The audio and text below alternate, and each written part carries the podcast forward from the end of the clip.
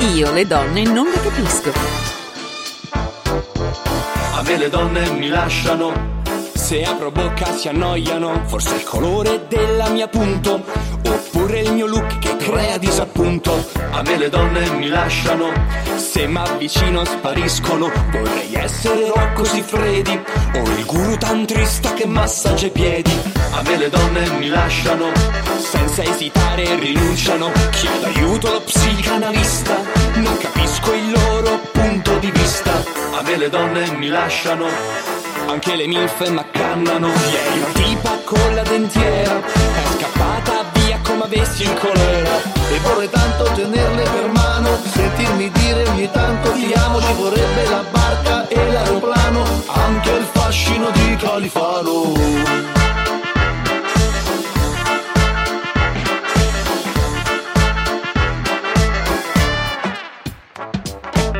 A me le donne mi lasciano ti sopportano. Perché sui social non sono virale E i balletti di vacchi non li so fare A te le donne ti lasciano A dire il vero, ti snobbano. Mi bloccano sul cellulare E su Facebook loro non ci posso entrare Li porto a Natale a Courmayeur A Ferragosto si va al billionaire Pasqua e Pasquetta mercati in Sorrento Appena mi piazzano al collocamento E le donne ti lasciano. Ci provo ma non abboccano I risultati sono sempre quelli E chiedo aiuto allo strizza cervelli A me le donne mi illudono Se mai la porta mi aprono per darmi la botta finale E buttarmi poi giù dalle scale Ed ogni volta che ci riprovo Con la speranza di prendere il volo Ci metto tutto il mio sentimento Ma puntualmente è un fallimento A te le donne ti lasciano.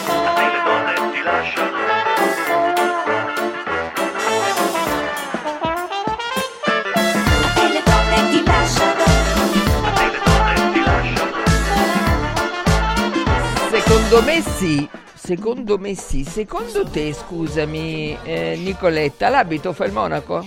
Sempre. Sempre, vedi, vedi. Anche per te, Daniele. Assolutamente. Mia nonna diceva non solo fa il monaco, ma fa anche il prete.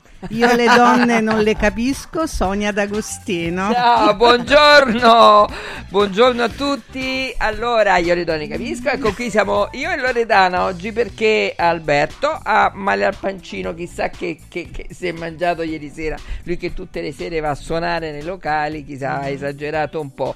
Oggi è una puntata molto importante perché abbiamo degli ospiti. eh, cioè, io sono 7-8 mesi, cara Nicoletta, Ercole, che, che ti sto dietro per cercare di farti venire qui da noi. Nicoletta Ercole, ragazzi, è una delle più grandi costumiste italiane. Ha lavorato non solo in Italia nella cinematografia, eh, ma anche a Hollywood, quindi ha un mondo da raccontare davvero. E proprio perché vo- volevamo parlare del mondo del cinema in generale, perché Diciamocelo chiaramente, ci piace adesso, fortunatamente c'è tornata la voglia di tornare Al al cinema, cinema, sì. e poi si sta sempre su Netflix, eccetera, si vedono questi film bellissimi, però non tutti noi abbiamo veramente il polso per capire che cosa vuol dire eh, eh, un film, no? C'è tutta una storia, no? Perché si parte dalla sceneggiatura, che è un bel malloppo di fogli, e secondo noi, bel malloppo di fogli, ognuno si impara una parte, io una, tu, tu, Loredana un'altra, e così via, un po' di scenografia, qualche vestito, e parte. Invece è un mondo, è veramente un mondo. È vero, Daniele? Beh, sì. Bellucci, produttore esecutivo cinematografico. Beh sì, è un mondo dove si parte da una sceneggiatura, appunto. E poi da quella sceneggiatura ci sono delle ambientazioni, ci sono dei protagonisti, dei ruoli, delle scene, dei dialoghi. Quindi da lì, Incredibile, bel mondo. Oggi veramente entriamo un po' e da nello- lì poi si parte, insomma. Quindi Eh. Nicoletta eh, segue una delle parti fondamentali che sono i costumi. Certo. Allora, Perché abbiamo scelto questo tema oggi, l'abito fa il monaco? Perché tra l'altro in questi giorni, se si parla tanto di Sanremo, noi ne parleremo poco perché tanto oggi è la, è la finale, avremo un collegamento con eh, Marco Carrara che è il conduttore di Agorà e conduttore di Timeline che è a Sanremo, quindi ci dirà, ci darà un po' qualche chicca, qualche aneddoto, qualche piccolo gossip e poi avremo a mezzogiorno un collegamento con Stefano Dominella. Allora perché? Perché eh, la prima cosa che fai quando accendi Sanremo la sera, apri la televisione e dici fammi vedere questa cosa è vestita, mi piace, non mi piace la cosa, perché poi è un po' la scelta del vestito, fonda- ci hanno messo dei mesi per scegliere questi vestiti per Mm. Sanremo, no? Dici di no Nicoletta? No, no, dei mesi no, però è, è talmente un business, voglio dire, poi ognuno eh, deve anche trovare eh, un, non è- si deve solo far guidare da uno stilista, ma deve anche trovare qualcosa in cui si sente comodo, perché comunque in ogni caso sono quei tre minuti della canzone in cui ci si gioca un po' tutto, per cui anche l'immagine è fondamentale. Anche qualcosa che ti rappresenti, no? Perché tante volte ti capita che anche quando vai in un negozio ti fanno provare un vestito e tu dici sì, sarà pure bello, ma non mi ci sento, non mi ci sento Non dentro. E questo che cosa vuol dire? Che c'è un mondo dietro, il- dietro il Eh, modo di vestire? eh, Allora, io devo dirti la verità, che è un mondo che mi affascina ancora moltissimo. Dopo Eh. 51 anni di cinema compiuti a settembre, io amo il mio lavoro ancora molto di più di quando ho iniziato. Per Pensa. cui l'entusiasmo, la- la- la- eh, perché ogni volta poi è una storia nuova, è una vita nuova, sono incontri nuovi, esperienze nuove e, Certo. e- e per cui questa è la cosa che mi piace. E- e effettivamente dietro una scelta di un costume, parlo dal punto di vista cinematografico, poi c'è quello teatrale, poi c'è quello musicale, eccetera, eccetera. C'è sempre una ricerca fondamentale che poi si scontra una volta concordato con il regista la parte creativa che ci riguarda, parlo del, del costume, e poi c'è lo scontro con l'attore, con l'interprete, perché a volte alcuni, chiamiamoli attori, e secondo me sono meno attori, si rispondono, ma io questo non me lo metterei mai, dimenticandosi che loro non sono loro. No, è un ruolo. È un ruolo che hanno giustamente, non è, è che possono scegliere. un'interpretazione, ecco. Non è che possono Per cui è scegliere. lì, eh, la- la- eh, non c'è cosa più bella, di, più di soddisfazione quando gli attori, e soprattutto gli attori americani, ti ringraziano. Io ho delle lettere, dei mm, biglietti di grandissimi attori, ma grandissimi, che ti ringraziano per il lavoro che hai fatto su di loro. Ma che bello. E questa è la cosa più bella. Vanessa Redgrave, Liam Neeson adesso, Leslie Quanto mi Manville. piace Liam Neeson. Com'è da vicino bello? Stupendo, Ah, è l'uomo più buono del mia. mondo.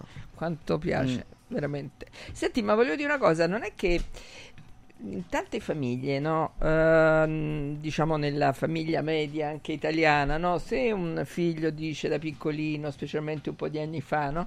Io, perché se- c'è sempre la cosa, o devi fare l'ingegnere architetto, ti devi laureare, devi fare giurisprudenza, c'è sempre... Se, se invece magari...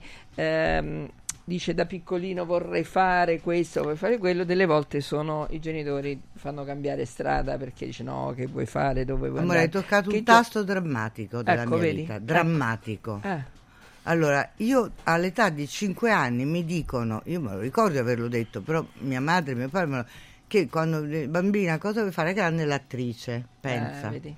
Però in realtà il mio sogno era disegnare, eh, disegnare, disegnare, disegnare le- i vestitini delle bamboline e poi farmeli da solo. Cioè io avevo questa cosa che poi si è sviluppata con Barbara Mastroianni, figlia di Marcello, fin da quando eravamo 17 anni, no sì, 13 anni.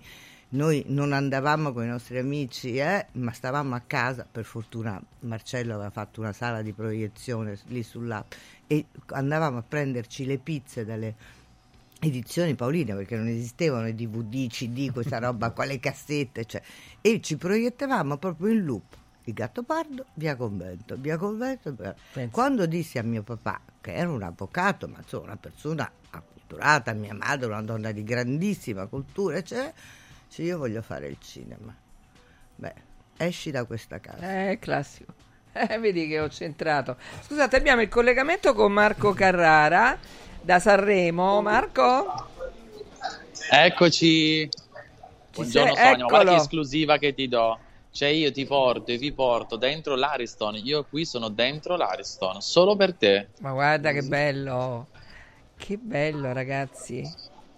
Senti, che aria si Hai respira? visto? A quest'ora niente, tutto tranquillo. Tutti dormono, immagino, a quest'ora ancora.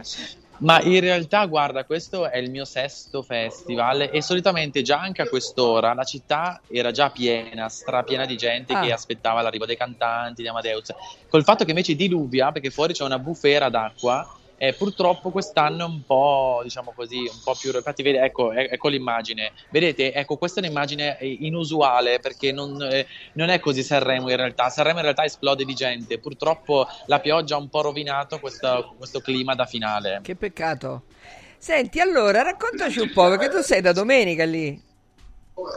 Eh sì, sì, sì, ormai sono tipo resident, diciamo, tra un po' sulla carta d'identità cambio la città di residenza.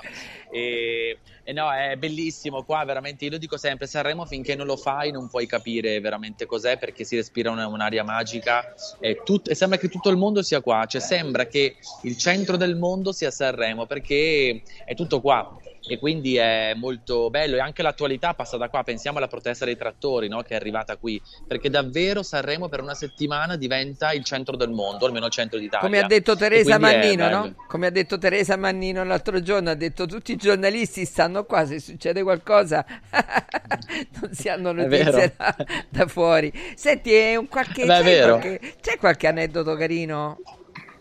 Qualcosa, qualche Ma allora devo, allora, devo dirti che la vera novità rispetto a- all'anno scorso è Fiorello, che ha lo studio, l'Aristonello, Sì? proprio qui davanti.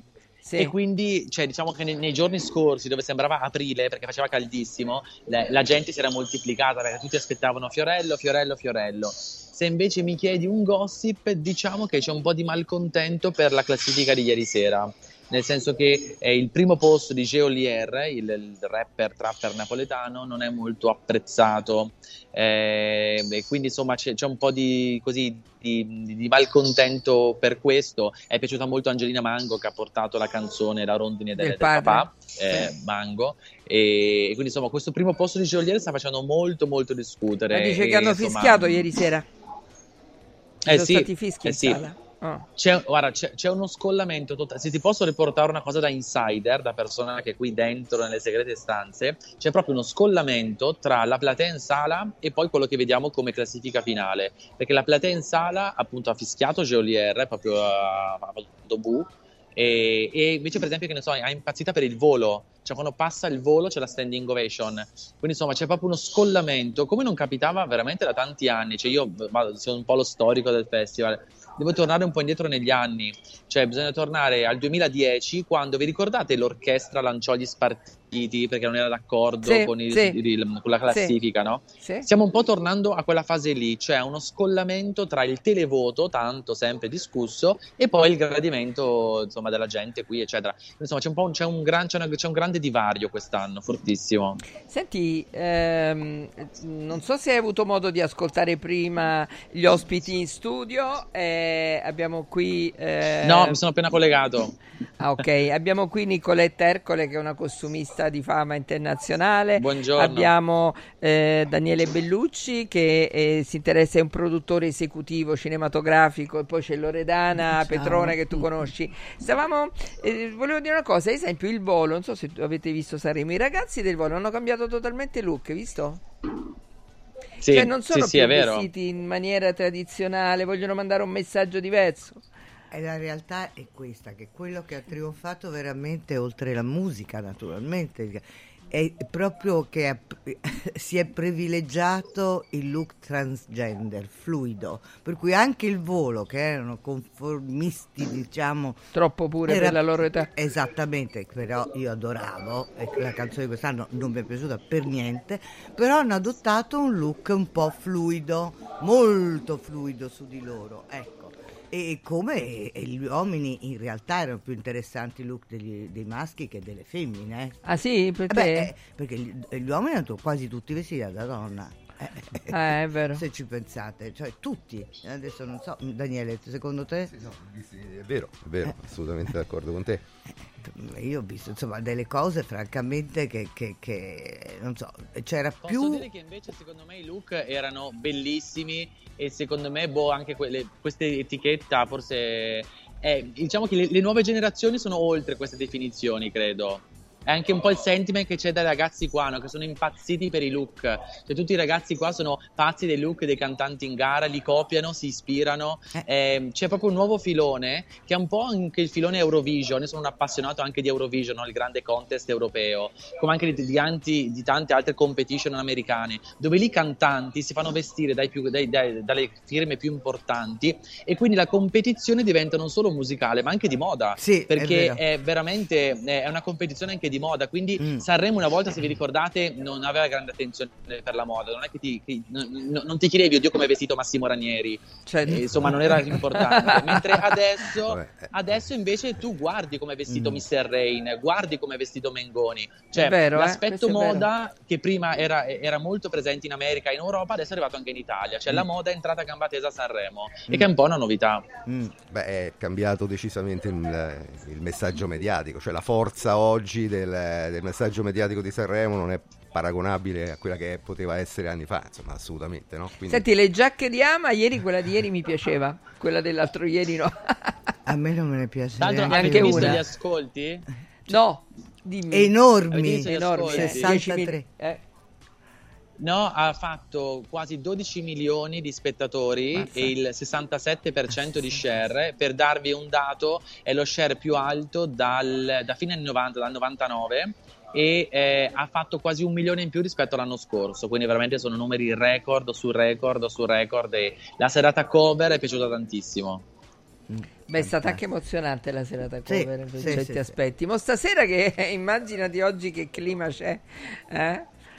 Eh sì, stasera veramente tu- eh, si, si giocano il tutto per tutto. E io domani mattina sarò in diretta con Agora eh, che, lo conduco qua dall'Ariston. E, mm, eh, e quindi sa- sarò in diretta da qua alle 10.45 su Rai 3 e commenterò la finale, una finale Sonia in realtà che veramente sarà piena di colpi di scena perché Geolier adesso ieri è arrivato primo tutti penseranno che, vi- che vincerà, è vero, però non sottovalutiamo il potere della sala stampa che può sempre Cambiare, ribaltare le no. sorti. Come no? Perché se ci ricordiamo nel 2019, quando eh, Mahmood e Ultimo arrivarono alla finalissima e Ultimo era primo al televoto, Mahmood venne aiutato dalla sala stampa e quindi vinse lui. Insomma, never say never, mai dire, non è mai detta l'ultima. Senti, si può dire qualche preferenza? Ah, io adoro la Bertè, la Bertè, la Bertè, la Bertè. Uno, mi piace il look della Bertè, della Bertè, della Bertè, che è di Valentino peraltro, per cui trovo geniale, è sempre oltre. E poi Annalisa mi piace molto e anche la giovane Mango. Secondo me vinceranno tre donne quest'anno. Tu che dici? Buongiorno. Ma anche io sono dell'idea che le donne che quest'anno sono tra le favorite. Non so se saranno in tre, sicuramente. Però anche io vedo la vittoria di una donna quest'anno. Lori? Io adoro anch'io la, la Bertè, mi è Eh piaciuta beh. tantissimo, è molto bella anche la musicalità, Bellissima. quindi ti rimane in testa. Probabilmente se non vince sarà un successo incredibile per quest'estate. Che poi non è detto, è vero. Non sempre poi chi vince ci sono Sì. anche altri. Diciamo che magari- Loredana Bertè Loredana Bertè diciamo che la prima sera è arrivata prima nella classifica parziale perché lì votavano le radio e quindi insomma e già quello per me, per lei sarà un bellissimo ricordo, cioè arrivare in questo punto della sua carriera comunque prima a Sanremo, nella prima sera, grazie alle radio, boh, credo che per lei sia una cosa bellissima, quindi si porterà a casa un bellissimo Sanremo. E quest'anno credo che i giovanissimi se la, se la contenderanno fra di loro la, la- la- vittoria. Diciamo che la finale a due sarà Geoliera e Angelina. Dici? Senti, non so se eh, puoi rispondermi tu chi, per chi tifi? Non se lo puoi dire, se no no, visto che stai là che No, no, no. No, no, ma tanto nel senso non, ho alcun ruolo di voto qua, quindi posso dire sono, sono tranquillo. E no, mi piace tantissimo Angelina perché Angelina la trovo estremamente contemporanea. È un po' una sorta di Rosalia, se avete presente Rosalia, la, la cantante spagnola. È un po' la nostra Rosalia, è super contemporanea, ha un sound ricercato, arrangiamenti incredibili, è vestita benissimo, ha un racconto social molto forte e mi piace tantissimo perché è molto, è molto complessa e quindi mi piace molto. E poi il pezzo è bello. Eh, vedi? Infatti, quindi bene, bene. Allora, senti, ti ringraziamo. L'ultima domanda, il tema della giornata è secondo te l'abito fa il monaco? Visto che abbiamo parlato di look Ah, dei oggi, oggi hai scelto questo? Sì? Di, di argomento? Yes. Io dico sì, io dico sì, assolutamente sì. Perché da come ti vesti vuoi comunicare? Que- C'è niente da fare, Beh vuoi sì, comunicare con beh sì. Eh.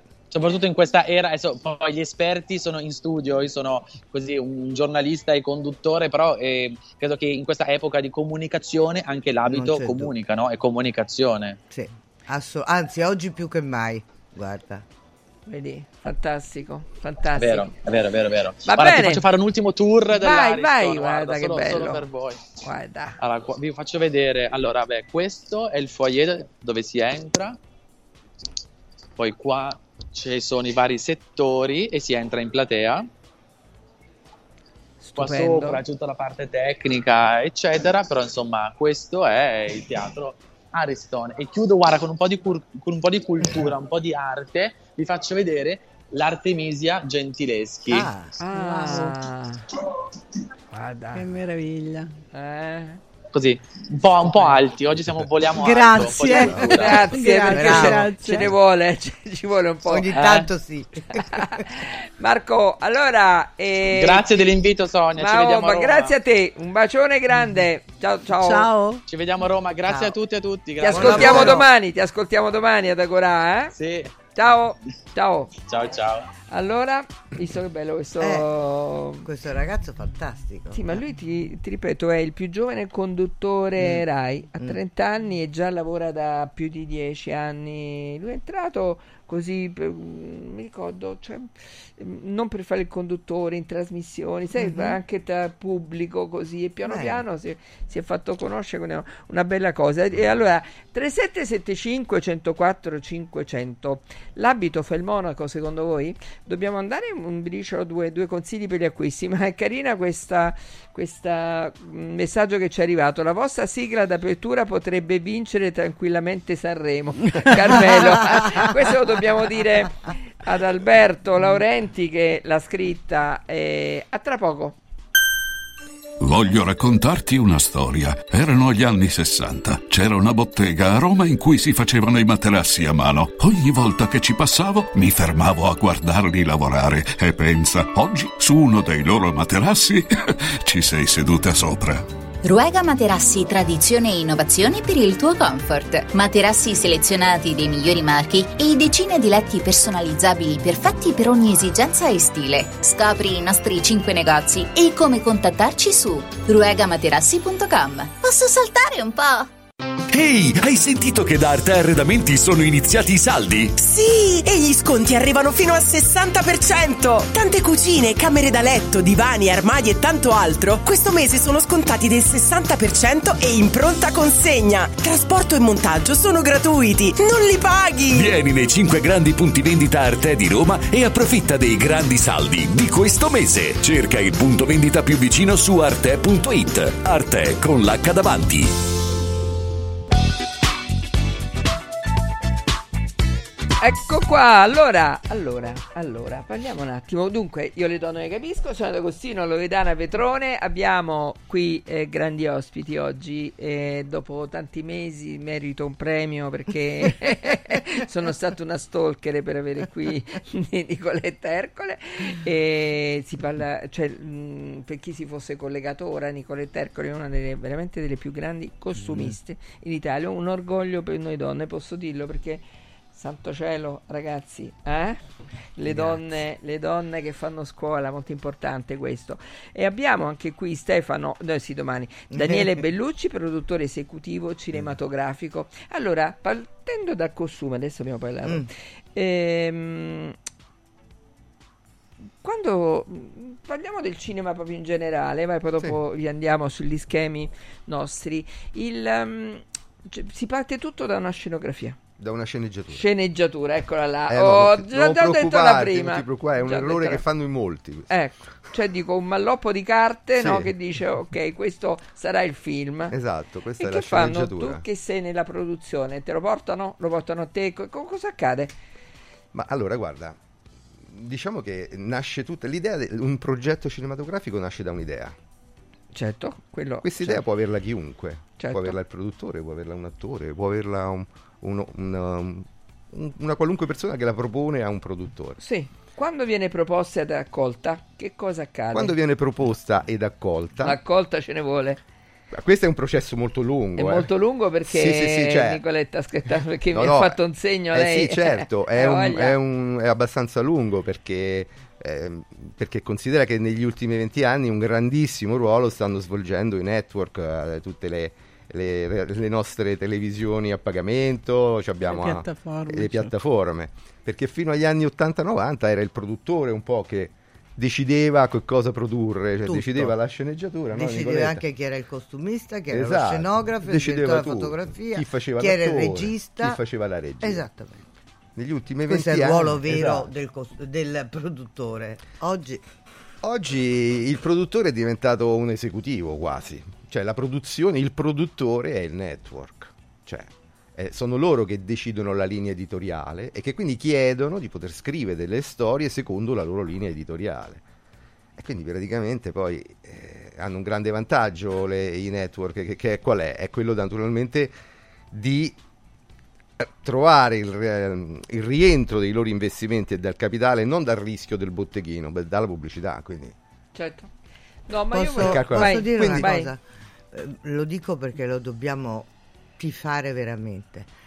L'esempio di quello che ha detto Daniele, invece, del- dell'autore, regista, produttore che se lo produce, ovviamente col sostegno anche delle piattaforme della, di Rai Cinema, eccetera, l'esempio è Matteo Garrone, che ha fatto un capolavoro, un capolavoro di un'idea che poteva essere perdente, che poteva essere rifi- anche rifiutata se l'è montato da sola. Io capitano, è veramente un capolavoro. Io l'onore da alcuni anni di far parte degli Oscar, insomma sono membro dell'Acca- dell'Academy, per cui ho il diritto di votare e questo e, e- e mi sono battuta e mi sto ancora battendo perché il nostro film che ci rappresenta, rappresenta l'Italia agli Oscar, che è un tema fortissimo, importantissimo a livello mondiale, ecco, sapere che in America hanno molto apprezzato, perché ho parlato con dei miei colleghi americani, spesso sono in contatto, eccetera, eccetera, mi dà una grande gioia. E questo è quello che dice Daniele, perché Matteo se l'è pensato, se l'è costruito, se l'è prodotto, con- ripeto, con il sostegno, ed è un film da andare a vedere, da vedere nelle scuole. Pensa, bellissimo. Senti una cosa, stavamo dicendo, quindi eh, tu volevi lavorare nel cinema e i tuoi genitori ti hanno detto vedi di andartene, classico. E io lo sai, posso, lo dico spesso, no? Volevo anche io, da piccolina dicevo a mia mamma, eh, io voglio lavorare nel mondo dello spettacolo, suonavo la chitarra, mi- mh, purtroppo la voce non era un granché, però ehm, eh, mi sarebbe molto piaciuto fare l'attrice o, Mhm. e mia mamma faceva prima ti prendi la licenza liceale, poi ti lauri, poi vai a cantare, vai a ballare, vai a fare. Es- Stessa cosa. E io mi sono iscritta, mi sono iscritta a sociologia, ma all'epoca sociologia si faceva a Trento, che era il fulcro però del movimento studentesco, che- di cui io facevo parte. E per cui mi sono iscritta invece a lettera e filosofia con indirizzo psicologia c'era il magistero Sì, all'epoca, volta Piazza magistero. Per cui fingevo di studiare, perché però mi interessava, eh, l'avevo scelto io. ecco. Poi lì ho conosciuto eh, quello che fu mio marito, Andrea Purgatori, grande giornalista che abbiamo perso Da poco. pochi mesi fa. E, mm, e- Scusa, marito, Il primo marito. Qua- quanti? Tre. Cioè, errare è umano, però. Eh, ma, ma io sono testarda, eh. E crede nell'amore. poi. Credo nell'amore, che non l'ho mai trovato alla fine, capisci? Adesso ho capito cos'è il vero amore. È un'altra cosa. Adesso ho non capito. è possesso. Adesso hai capito perché è un compagno? Adesso no, il contrario, capito? l'ho No. capito perché non ho più nessuno Ah, e no, sono libera di vivere, di fare tutto ciò che mi piace fare. Mamma mia, è giusto. Ah, la libertà quando si conquista è, una droga, guarda.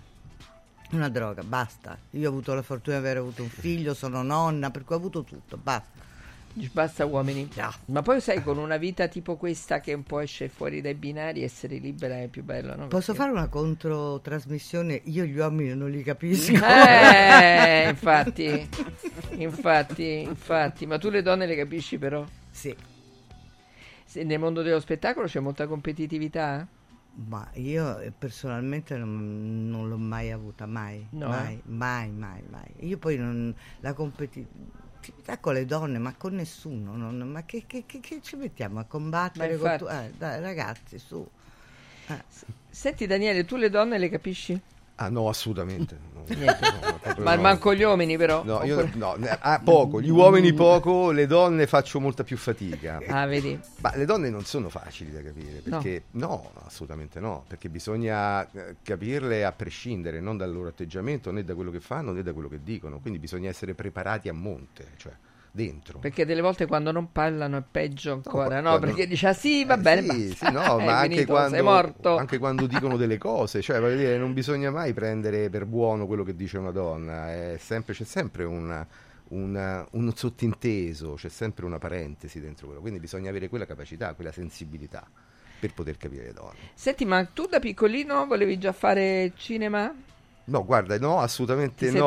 così sen- io vengo da una famiglia in cui mio padre comunque ha fatto l'attore di teatro, quindi, ah, vabbè, allora già, già quindi eri c'avevo un po' di cromosomi all'interno. Però no, io in teoria no, io ho fatto degli studi classici, poi ho fatto la laurea in economia e commercio, quindi nessun- nulla lasciava presagire e prevade- prevedere questo.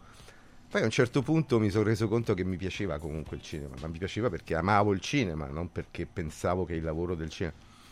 E, e è capitata una, una- un- una situazione di fortuna. Io ho avuto mia moglie che era la segretaria di un produttore e io avevo, mm, stavo studiando agli ultimi anni, cioè, abbiamo sempre bisogno di soldi, chi studia ha sempre bisogno di soldi. Certo, certo.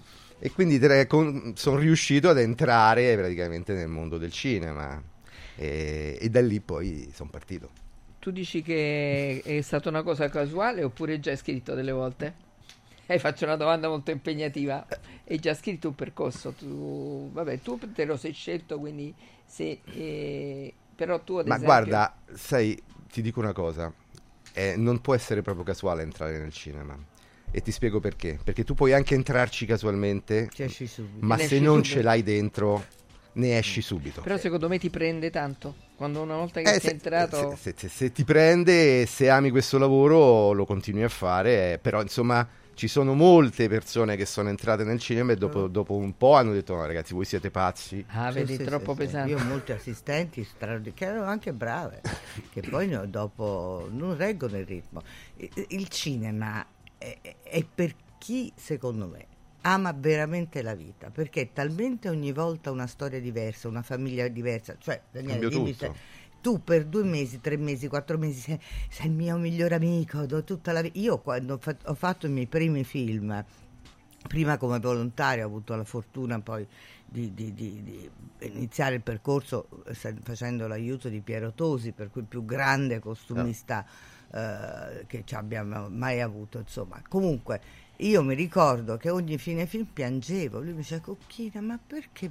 Perché non li rivedrò mai più? Perché... così. Eh, beh, se fai così, così non potrai mai più fare questo. cioè, Così. eh, è vero o no? È Perché così, alla- così. è vero. eh, tu lasci una famiglia in realtà ogni Incredibile, volta. perché è proprio una convivenza... Ah sì, perché si vive insieme 12 ore, 13 ore al giorno. tutti Pensa i se giorni. non ti trovi con quello... E questa è la eh, cosa che infatti che succede, perché può succedere. che ti vendi di spigolo proprio si, cap- si vive male. Dobbiamo andare in pubblicità. Allora, volevo dire una cosa: il, eh, per chi sta in macchina e magari deve andare in giro, camminare, passeggiare, può scaricare l'app di Radio Radio, così non ci perdete, siamo insieme. A tra poco. Io le donne non le capisco.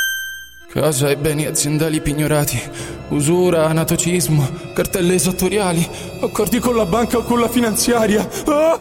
Basta incubi! Chiama Sdebitop, il top del gruppo Sdebito. Avvocati e consulenti esperti ti aiuteranno a uscire dalla crisi e a risollevare la tua attività. Sdebitop si rivolge a privati, imprenditori e aziende agricole. Sdebitop ha sedi in tutta Italia. Chiama ora 850 60 30 o vai su sdebitop.it. Fuori dai problemi con Sdebitop, il top del gruppo Sdebito. Stanca della tua vecchia cucina? È ora di cambiarla! Scopri i tanti vantaggi che Stosa Store Capena ha riservato per te e con l'acquisto di una cucina Stosa completa di elettrodomestici ricevi in regalo un buono acquisto fino a 500 euro da utilizzare da Luzzi Home Arredamenti a Borgo Quinzio, dove trovi il meglio per arredare tutti gli ambienti della casa. Stosa Store Capena ti aspetta in via Tiberina 34 anche la domenica. Stosa, molto più di una cucina. Guarda, anche qui una ravioleria dumpling bar. Ormai le trovi in tutta Italia. Entriamo, il pranzo è servito. Mmm, sono buonissimi, di qualità e pluripremiati. Eh sì, grazie al franchising 2.0 del Dumpling Bar, anch'io ho potuto aprire la mia ravioleria. È facile, completamente gratuito, include formazione dello chef Gianni Catani, rinnovo di menù periodico, scelta e addestramento del personale, pubblicità. Ho chiamato il numero 344 06 58 913 e il mio sogno si è realizzato. Chiama anche tu o vai su dumplingbar.it. I sistemi Prefedil consentono di costruire pareti in modo semplice, veloce, pulito, a secco, con un isolamento acustico e una resistenza al fuoco eccezionali. Non hanno bisogno di intonaco, ma soltanto di una rasatura e i rivestimenti ceramici vanno applicati direttamente sulla parete grezza, consentono il passaggio degli impianti e accettano tutti i sistemi di fissaggio per qualsiasi carico. Dovete costruire le pareti? Passate da noi, al punto Prefedil in via Prenestina 956 a 500 metri all'interno del GRA. Sportello Legale Sanità. 12 anni di giustizia ottenuta e di giusti risarcimenti alle famiglie colpite dalla mala sanità. come per infezioni nosocomiali o per danni o decessi provocati alla nascita su bambini sani. Sportello Legale Sanità. A disposizione di tutti gli italiani contro la mala sanità, senza alcun costo anticipato. 800 700 802. sportellolegalesanita.it Da importanti ricerche scientifiche nasce SIRT 500 Plus, l'integratore che stimola la produzione di sirtuine, le proteine della longevità naturalmente presenti nel nostro organismo che rallentano l'invecchiamento cellulare e hanno la capacità di intervenire sul metabolismo. Vuoi rallentare anche tu l'invecchiamento? Recuperare energia, dormire meglio, diminuire lo stress? SIRT 500 Plus è la soluzione. SIRT 500 Plus, una marcia in più per il tuo metabolismo. Scoprilo su radioradioshop.it. Gitti. Ciao nonno, come stai? Molto meglio. Con la stuoia Biofarmantalgic Plus tutti i miei dolori articolari sono spariti. Te l'avevo detto. Grazie alle proprietà antidolorifiche e antinfiammatorie della stuoia Biofarmantalgic Plus, anch'io sono tornato ad allenarmi. Allora organizziamo subito una partita a calcetto. la stuoia Biofarmantalgic Plus è un toccasana per chi soffre di infiammazioni articolari e muscolari. Agisce a livello cellulare durante il sonno in maniera del tutto naturale, non invasiva e autonoma. Chiama subito l'800 82 66 88 o vai su stuoiantalgica.com e regalati il benessere.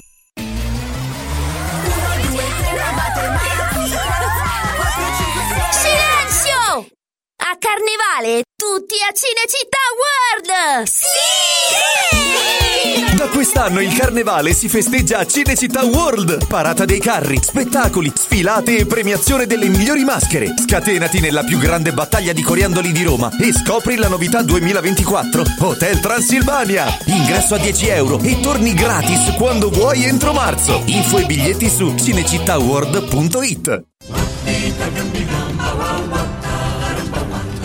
Avevo intuito che c'era qualcuno in terrazza, lei chi è? Ma che ce l'ha con me? Cosa ci fa con quel martello? Sono allibito, io sono sconcertato, io sono... Tronzo. Pardon? Oronzo. In che senso? Oronzo Bellomo, il mio nome, sono l'idraulico, dottore. Esca subito dalla terrazza, signor Bellomo, mi segua. Stronzo, te seguo. Stavolta ho capito. Lei capisce fischi per fiaschi, dottore. La Terrazza, una commedia di Avio Focolari dal 15 al 25 febbraio al Teatro 7 Off di Roma. Per prenotare chiamare allo 0692 5998 54. Io le donne non le capisco. A me le donne mi lasciano. Se apro bocca si annoiano. Forse è il colore della mia punto. Oppure il mio look che crea disappunto. A me le donne mi lasciano, se mi avvicino spariscono. Vorrei essere Rocco Siffredi o il Guido. Io le donne non le capisco. Sonia D'Agostino. Loredana Petrone e abbiamo lasciato oggi chi è che abbiamo lasciato a casa? Eh, Alberto. Alberto Laurenti. Non regge, non regge più, Ah, non, non ci regge, più. non regge botta. magari ci sta ascoltando, magari ci scrive pure. Beh, Allora, per chi si fosse collegato ora, innanzitutto buongiorno. Il tema della giornata è l'abito fa il monaco, secondo voi?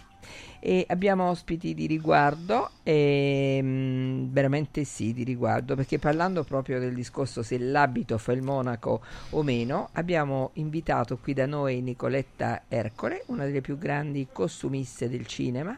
Poi prima dicevi che tu fai parte, sei nell'Academy del, degli Member, Oscar, sì. member degli, Sì. degli Oscar, ragazzi, cioè non è che puoi dire... No, mica si dice poca cosa. Academy Members, de- insomma, ehm, l'Academy Awards è gli Oscar, che Gli noi Oscar, chiamiamo sì. gli Oscar, cioè tutto il mondo poi chiama gli Oscar, ma questa è la definizione esatta. Questo che vuol dire? Che tu vai qu- quando... No, io dunque la cosa è così: eh, se hai una nomination agli Oscar, l'anno dopo di default puoi votare, poi dopo il primo anno devi pagare.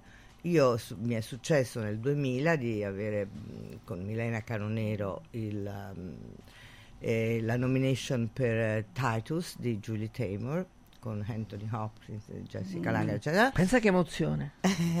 Sì, una grande emozione. Poi tre anni dopo l'ho avuta per gli Emmys, che sono gli Oscar della televisione, per un film di Richard Long Crane che si chiama My House in Umbria con Maggie Smith, eh, Chris Cooper, insomma molti attori eh, bravissimi, inglesi, e un regista straordinario, anche lì appunto. Allora sono diventata anche membro del- del- degli Emmys, che è un lavoro mostruoso sia per gli Oscar è più facile, ma per gli Emmys è più difficile Perché sono dovete tante dire, categorie. dovete dire la vostra prima. Dobbiamo vedere tutto per votare. Tutto. Io per votare miglior film straniero, essendo italiana, dovuto vedere 28 film internazionali. Della Cina, della Colombia, della- de- de- de- dell'Afghanistan, dell'Ucraina, alcuni bellissimi, della Danimarca, In lingua originale. in lingua originale, esattamente. Li ho dovuti vedere e poi non con i sottotitoli in italiano. Eh, vabbè, come fai a, a Vabbè. vedere che il cinese che dice? Beh, c'è il sottotitolo in inglese. In inglese. Tutti Ah, hanno il sottotitolo in inglese. Ah, No, ok. no, certo, ovviamente, sì, sì. Ho visto dei be- bellissimi film, ma il più bello era Io Capitano.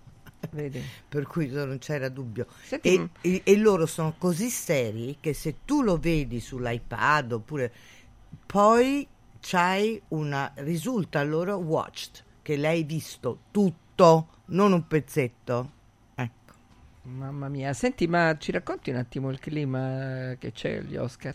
Beh, guarda, Perché io- noi in genere facciamo nottate no, per vedere Allora, stasera. intanto prima di tutto non mi scorgerò mai perché all'epoca mio marito prima di partire mi disse che non veniva agli Oscar e per cui mi portai un mio assistente che adesso poi è diventato un bravissimo costumista e mm, mi portai che lui me lo portai perché lui aveva collaborato, era uno dei tanti assistenti di Anne Roth, che è una straordinaria costumista americana, simpaticissima, oggi novantenne e ancora lavora e si può vedere in Barbie, tra l'altro, fa un cameo, sì.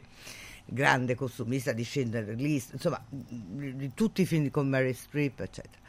E, mh, per cui lo volevo far contento. Scendiamo giù dall'albergo e c'erano due limousine, una nera stretch, ma non troppo, e una bianca streccissima. Io scendo, cosa penso? Che è quella che è venuta a prendere me. E allora mi fa, eh, mi- eh, Mr. Poggioli, no, I'm Mr. No, darling, eh, sono, come Eh, vede sono la una signora. signora. E capisco che per cui quella era la macchina che Anne Roth carinamente aveva mandato, che era la sua limousine, stretch, stretch, ma- mega stretch, a prendere l'assistente. Ah, ok. Io capisco dalla limousine nera, la nostra, l'altra era bianca, chiamo Milena, Caroneo che poi andavamo a prendere Milena, dico Milena, non vinceremo mai, perché già si capiva che la me- era la Fox all'epoca, che insomma non era stop. Da- Eh, non vinceremo mai perché già la limousine era metà di quella che hanno mandato a Mr. Ripley perché il film era Mr. Ripley. eh. E ha vinto poi?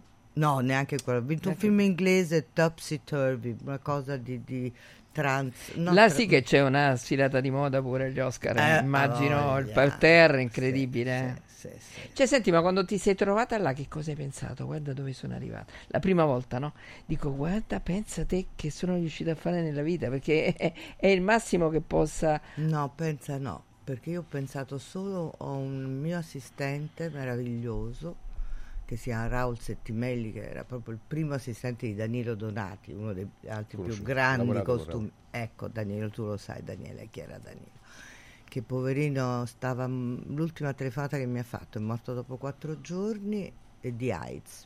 Ah. è- è uno dei primi in Italia. E mi disse, Nico, io sono sicuro di una cosa, che tu nel giro di pochi anni andrai agli Oscar. Vedi? E in quel momento io ho pensato quello, non ci ho pensato dove sono arrivata, perché tutto un è un sogno. La mia vita è stata, è ancora un sogno. Fare un fi- un il lavoro che ami è un sogno, che vuoi di più? Per cui quello non è neanche un raggiungimento, è, fa parte del sogno. Certo. Senti Nicoletta, posso farti una domanda, proprio una mia curiosità. Ovviamente si crea un eh, legame speciale, tu vesti eh, fanciulle, fanciulli. C'è qualcuno che ti chiede di continuare a, a avere consigli, Sì. a essere, cioè, no? Beh, allora, eh, eh, per me è una delle mie più grandi amiche, che ahimè non c'è più, con cui c'è stata una sintonia proprio assoluta, è stata Monica Vitti. E oggi lo stesso rapporto ce l'ho con Claudia Gerini da tanti tanti anni, dal 97 mi pare, che abbiamo fatto insieme fuochi d'artificio ai Pieraccioni. Beh, poi c'è stato per- il periodo di Pieraccioni, eh, devo dire, ecco Leonardo, Francesco Nuti mi chiedeva sempre consigli, eh, tante amiche attrici con cui in determinate situazioni me lo chiedono, altre volte mm, no, ma insomma... Senti, Monica Vitti ha fatto un nome Mm. strepitoso nel cuore di tutti noi, ma che amica era? l'amica più meravigliosa. Io con Monica ho condiviso, mo- Monica e Roberto, abbiamo condiviso momenti, stavo anche condividendo il mio parto perché io ho avuto le doglie a casa sua. Dai. Sì. Stavamo- perché noi eravamo grandi giocatrici di gin, per cui giocavamo già sempre, facevamo le 3-4 di notte e poi abbiamo fatto tanti film insieme, io ho fatto mi pare 6-7 film con Monica, 5-6 forse. Beh, è stata dura, eh? Con Monica? Eh no, è stata la sua perdita. fine, la sua, no, la sua, sì, questo fatto di una donna così eh, simpatica, intelligente, si vedeva pronta, così che poi si ammala. Monica era speciale, Monica era una donna che ancora oggi secondo me è la donna più moderna del nostro cinema. L'immagine una grande di- figura, Eh sì, eh sì. Monica era Molto talmente carissima, avanti. Cioè? Spiegaci. Ma eh, ecco, mi sono dimenticata di dire una persona a cui appunto mi chiesto consigli, eh, ci vogliamo un gran bene, anche se ci vediamo poco, è Ornella Muti. Con Francesca ho fatto molti film e lì anche c'è, eh, diciamo, ho l'ho aiutata quando lei me lo chiedeva. Monica era una persona di una dal punto di vista di amicizia molto generosa, nel lavoro generosissima. È una donna che mi ha insegnato tante cose, Monica, tante. E poi non finirò mai di ringraziarla perché è stata una di quelle persone, lei, i sordi e, e Marco Ferreri, che hanno avuto fiducia in me. Sordi sarei- hai conosciuto pure? E Alberto era di famiglia.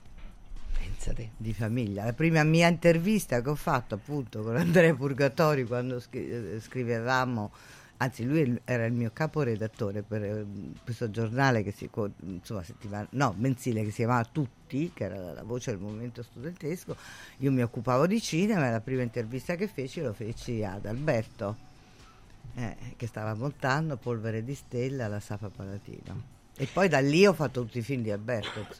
Ma per te è tutto normale? È sempre stato tutto normale? cioè non ti è mai capitato un momento, anche inter- ragazzina, intervisti Alberto Sordi, non dici mamma Ma io mia"? sono stata, ripeto, fortunata, lo dico, eh, dirò sempre fino al mio ultimo momento, diciamo.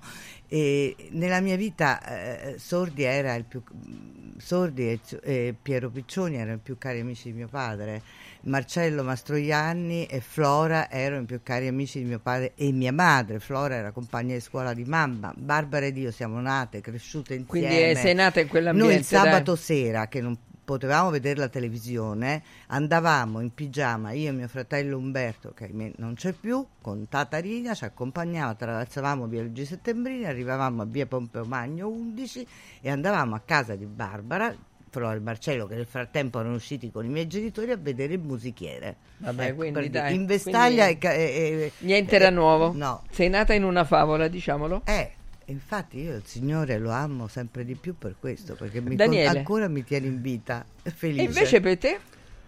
No, per me è Quali stata... sono stati i momenti, capito, che tu dici... "Ah, Ma guarda, io penso il mio primo film fu con Francesca, con eh, Ornella Muti, ed era O Re di Gigi Magni. Ma dai, è vero, con la mitica Mirisola. Con, esatto, con Mirisola, con, eh, con Gigi, e c'era naturalmente Giancarlo Giannini Giannini, che faceva il protagonista, il re, e lei che faceva appunto la, la principessa. Mm.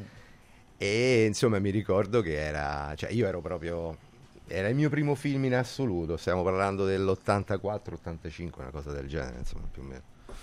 Eh, no, per me, guarda, ti dico, anch'io mh, ho avuto dei splendidi rapporti con tante persone del cinema e con altre no. per Ecco. carità, di- cioè, diciamo le cose come stanno, con altri Perché no. qualcuno troppo presuntuoso lo No. trovi poi. Alla fine c'è anche chi se ne va un po' di testa, no? Perché e non e dimentica da dove è partito. Come diceva magari. Flaiano, l'insuccesso gli ha dato la testa. Ah, vedi? Eh. Quindi, insomma, sì, cioè, ecco, per esempio, io ho avuto un grandissimo amore per Mario Monicelli. Cioè, Grande, io, vabbè, eh, dai. Io ho fatto 4-5 film con Mario, quindi Mario è, secondo me, aveva una forza, un cinismo. Tu- eh, Mario era incredibile come regista, era un grandissimo regista con un potere, un carisma e una, una preparazione incredibile. Io mi ricordo che una volta facevamo un film in cui avevo Mario Monicelli che faceva la regia e Tonino Dellicolli che faceva la fotografia. Cioè, in due avevano fatto credo 280, 300 film in due, loro- solo loro due. Cioè, una cosa, era uno spettacolo vedere le schermaglie tra, no, sai, le solite schermaglie tra direttore e regista, no? Assolutamente. Ecco, loro era uno spettacolo perché non riuscivano Poi a prevalere nessuno sull'altro. Certo. Però erano amici e quindi fu molto divertente. Stavi lì ad imparare, diciamo. Assolutamente, vedere. ass- come si dice, a imparare con gli occhi, eh, perché questo è un, un mondo dove ne- non ci sono libri e testi per imparare, de- è l'esperienza. Devi guardare, devi vedere, L'esperienza e, e, diciamo la fortuna di incontrare persone preparate che non sono gelose del loro lavoro, perché ormai sanno di essere mm, no? Professionalmente arrivati, non temono rivali, hanno l'umiltà necessaria per, Eh, per, per far imparare i giovani. Quello è Qualunque, fondamentale. sai, bisogna essere generosi per far imparare i giovani. C'è pure tante persone che si, Sì. si- se ne vanno via Sì, con il loro bisogna anche avere pazienza, perché poi è chiaro Poi bisogna che- vedere se anche ci sono giovani che hanno veramente Ah, voglia guarda, di eh, imparare. assolutamente sì, e non sapete quanti. Io da più di 12 10 anni, 12 anni insegno, al- ho, insegnato allo IED per 7 anni all'Accademia delle Belle Arti di Frosinone dell'Aquila, eh, adesso Mm, insegno alla SC, a Cinecittà, all'associazione Associazione Scenografi e Costumisti, alla eh, Fondazione Pasolini, insomma ho un contatto con i giovani straordinario. Che bello. Io raccontavo l'altro giorno in questa chat di cinema che abbiamo ehm, che per me una, ecco, tu mi hai chiesto che cosa si prova agli Oscar, gli Emmy, si prova, sì, certo, ma fa parte del gioco. Ma trovarsi, come mi è successo a me a luglio scorso, di fronte a 3.000 ragazzi tra i 6 e i 26 anni, parlo del Festival di Giffoni, una delle realtà più belle del nostro paese, famoso in tutto il mondo. Ecco, John Travolta, prima parlavamo, è stato a Giffoni, Neeson, tu- tutti gli attori più importanti, De Niro, DiCaprio, tutti sono stati a Giffoni, che forse adesso invece sta attraversando un momento, forse non ci sono più gli aiuti statali, regionali o quel che è. Allora, per dire, i giovani ce ne sono tanti che amano il cinema, perché la- i giovani, se gliela dai la cultura, se la bevono. Eh, questo. Bisogna il, dargliela. il problema è che non gliela si dà. Ecco. Senti Nicoletta, posso farti sempre un'altra domanda? Si parlava no, di caratteristiche, secondo te ci sono delle caratteristiche personologiche Mm. che ti aiutano e che ti guidano in un mondo tutto sommato complesso, no? quello del cinema, no? per poter apprendere, per poterti far apprezzare, per eh, insomma stare anche un passo indietro rispetto... Guarda, questo non lo so. Eh, secondo me delle caratteristiche principali è quella di non dare mai niente per scontato nella vita, per cui il cinema questo te lo dà perché non sei mai sicura. Io mi ricordo avevo coniato una frase per i miei assistenti quando eh, lavoravo con Marco Ferreri con cui ho fatto 13 film. Prevedete l'imprevedibile. Allora mi diceva come fai a prevedere se non è prevedibile? Cioè era uno stimolo per dire Occhio. vola alto, cioè occhio, ecco. Tutto questo rimanendo sempre al proprio posto.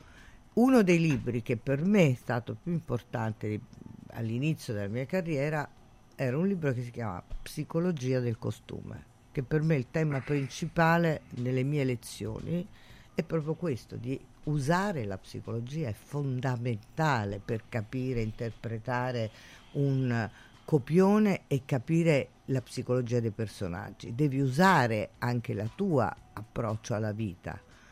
Scusa, la psicologia di quello che dovrebbe essere il personaggio o la psicologia dell'attore? No, la psicologia Che- del personaggio. del noi, noi personaggio. lavoriamo sui personaggi. Sempre. Lavoriamo sempre sui personaggi, per noi è- è- l'attore è comunque il personaggio. Senti, vi faccio una domanda e poi diamo due consigli per gli acquisti. Mai, non dite i nomi, eccetera. È mai capitato che eh, si vede che poi un attore dice "Fa- abbiamo sbagliato a prendere questo attore? Non va. Sì, assolutamente. è capitato spesso, capita. Capita spesso. Vedi come ridono? Allora, allora, due consigli per gli acquisti a tra poco.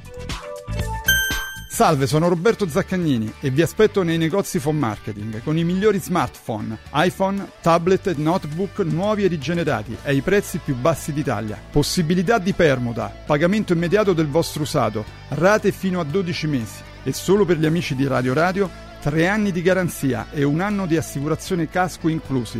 Da Phone Marketing, accessori e cover personalizzate. Siamo in tutta Roma, a Velletri e a Monteporzio Catone fonmarketing.it per acquistare e scoprire tutti i prodotti in promozione. Per info 377 289 4183.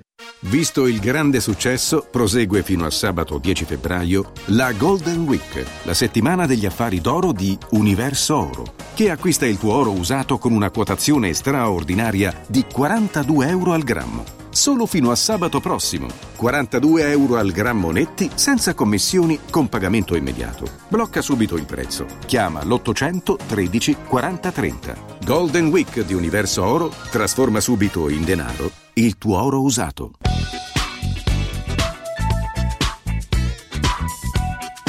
Qui continuiamo a parlare anche durante i consigli per gli acquisti perché è molto interessante il tema.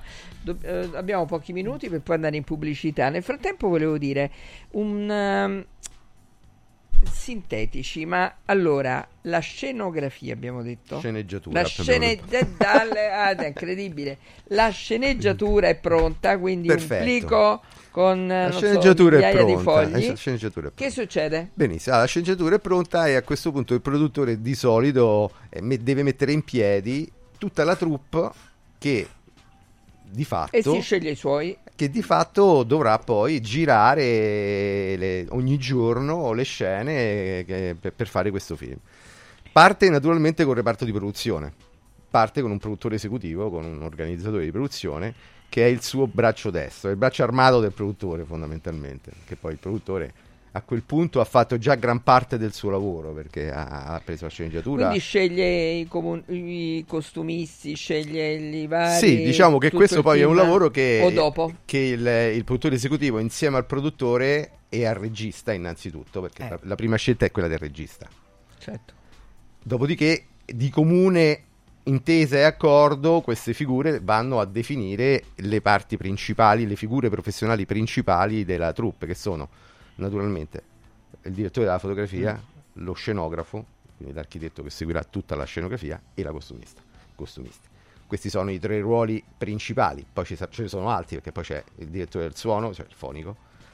Eh, insomma, c'è un bel... però diciamo che queste sono le figure principali che vanno insieme a- Generalmente un regista sceglie quasi sempre gli stessi in suo team, no? Perché si fida. Beh, sì, eh, ci sono, dipende, dipende, sì, diciamo che la maggior parte sì, poi ci sono dei film più adatti a certi, perché sai, eh, eh, co- cioè, nel mio ruolo il costumista deve anche scegliere i propri assistenti, eh, e che è fondamentale, le sarte, eh, che devono essere... Quindi le tu non hai ad esempio sempre lo stesso team, chiamano te e tu No, ti porti le make- tue sa- ma No? no, e devi scegliere il truccatore, devi scegliere truccatore, il parrucchiere. perché ogni caporeparto a sua volta è accaduta a una serie, c'è appunto Nicoletta dovrà scegliere il parrucchiere, il, trucca- tu scegli il anche il, truccatore. il Eh, certo. parrucchiere Eh beh, e certo. il certo. truccatore. Eh, e io certo. pensavo solo... No, no, amore, ma, eh, eh, noi diamo eh, l'immagine del personaggio che dobbiamo sempre disegnare.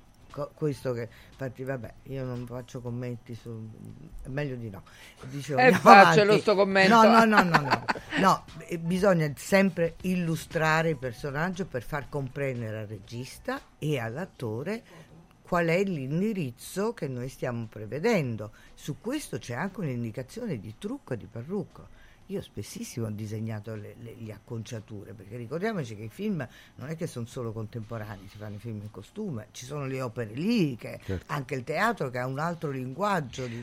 Scusa, quindi eh, cioè, tu ti immagini come deve essere, te, come cioè, deve te- te essere lo vedi, truccata, tu te lo, ve- te lo vedi proprio. Assolutamente. eh certo. E prima che accada ti devi leggere tutto il copione, le cose, E- eccetera, e il eccetera. meccanismo è facile, quello che ha detto Daniele, poi veniamo noi, diciamo, viene scelto dopo lo scenografo che stabilisce, infatti in inglese si- non si chiama scenografo, si chiama production, Production designer. designer, esattamente, che vuol Sì. dire che disegna la produzione in attesa perché molti film non si fanno perché il budget di scenografia è troppo alto, per cui il production design, cioè, eh, eh, per dire, poi si passa al costumista costumista legge il copione, fa lo spoglio del copione, lo spoglio dei personaggi, riflette, immagina, inizia il percorso, diciamo, della storia, del plot e lì comincia a immaginare, comincia a disegnare, a illustrare al regista innanzitutto Come vedi il personaggio. come vedi il per- e che poi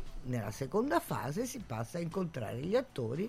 Io faccio sempre una seduta non spiritica, una seduta nel senso in sartoria dove lavoriamo, nostro e dice, raccontando come vedo il personaggio. Ecco, e poi gli faccio vedere i bozzetti, poi gli faccio vedere. Scusa, come vedi il personaggio senza aver visto ancora l'attore? Oppure all'attore lo leggi dico all'attore? questo. No, voglio dire una cosa. Quando tu leggi il copione, spogli tutto, eccetera, ti sei fatto già un'idea, ma in quel caso già c'è l'attore, è già stato scelto? Potrebbe esserci, ma potrebbe anche non esserci ancora. Quindi, perché Potrebbe esserci anche il giorno prima che si gira. assolutamente potrebbe esserci anche molto a ridosso dell'inizio delle riprese. Eh.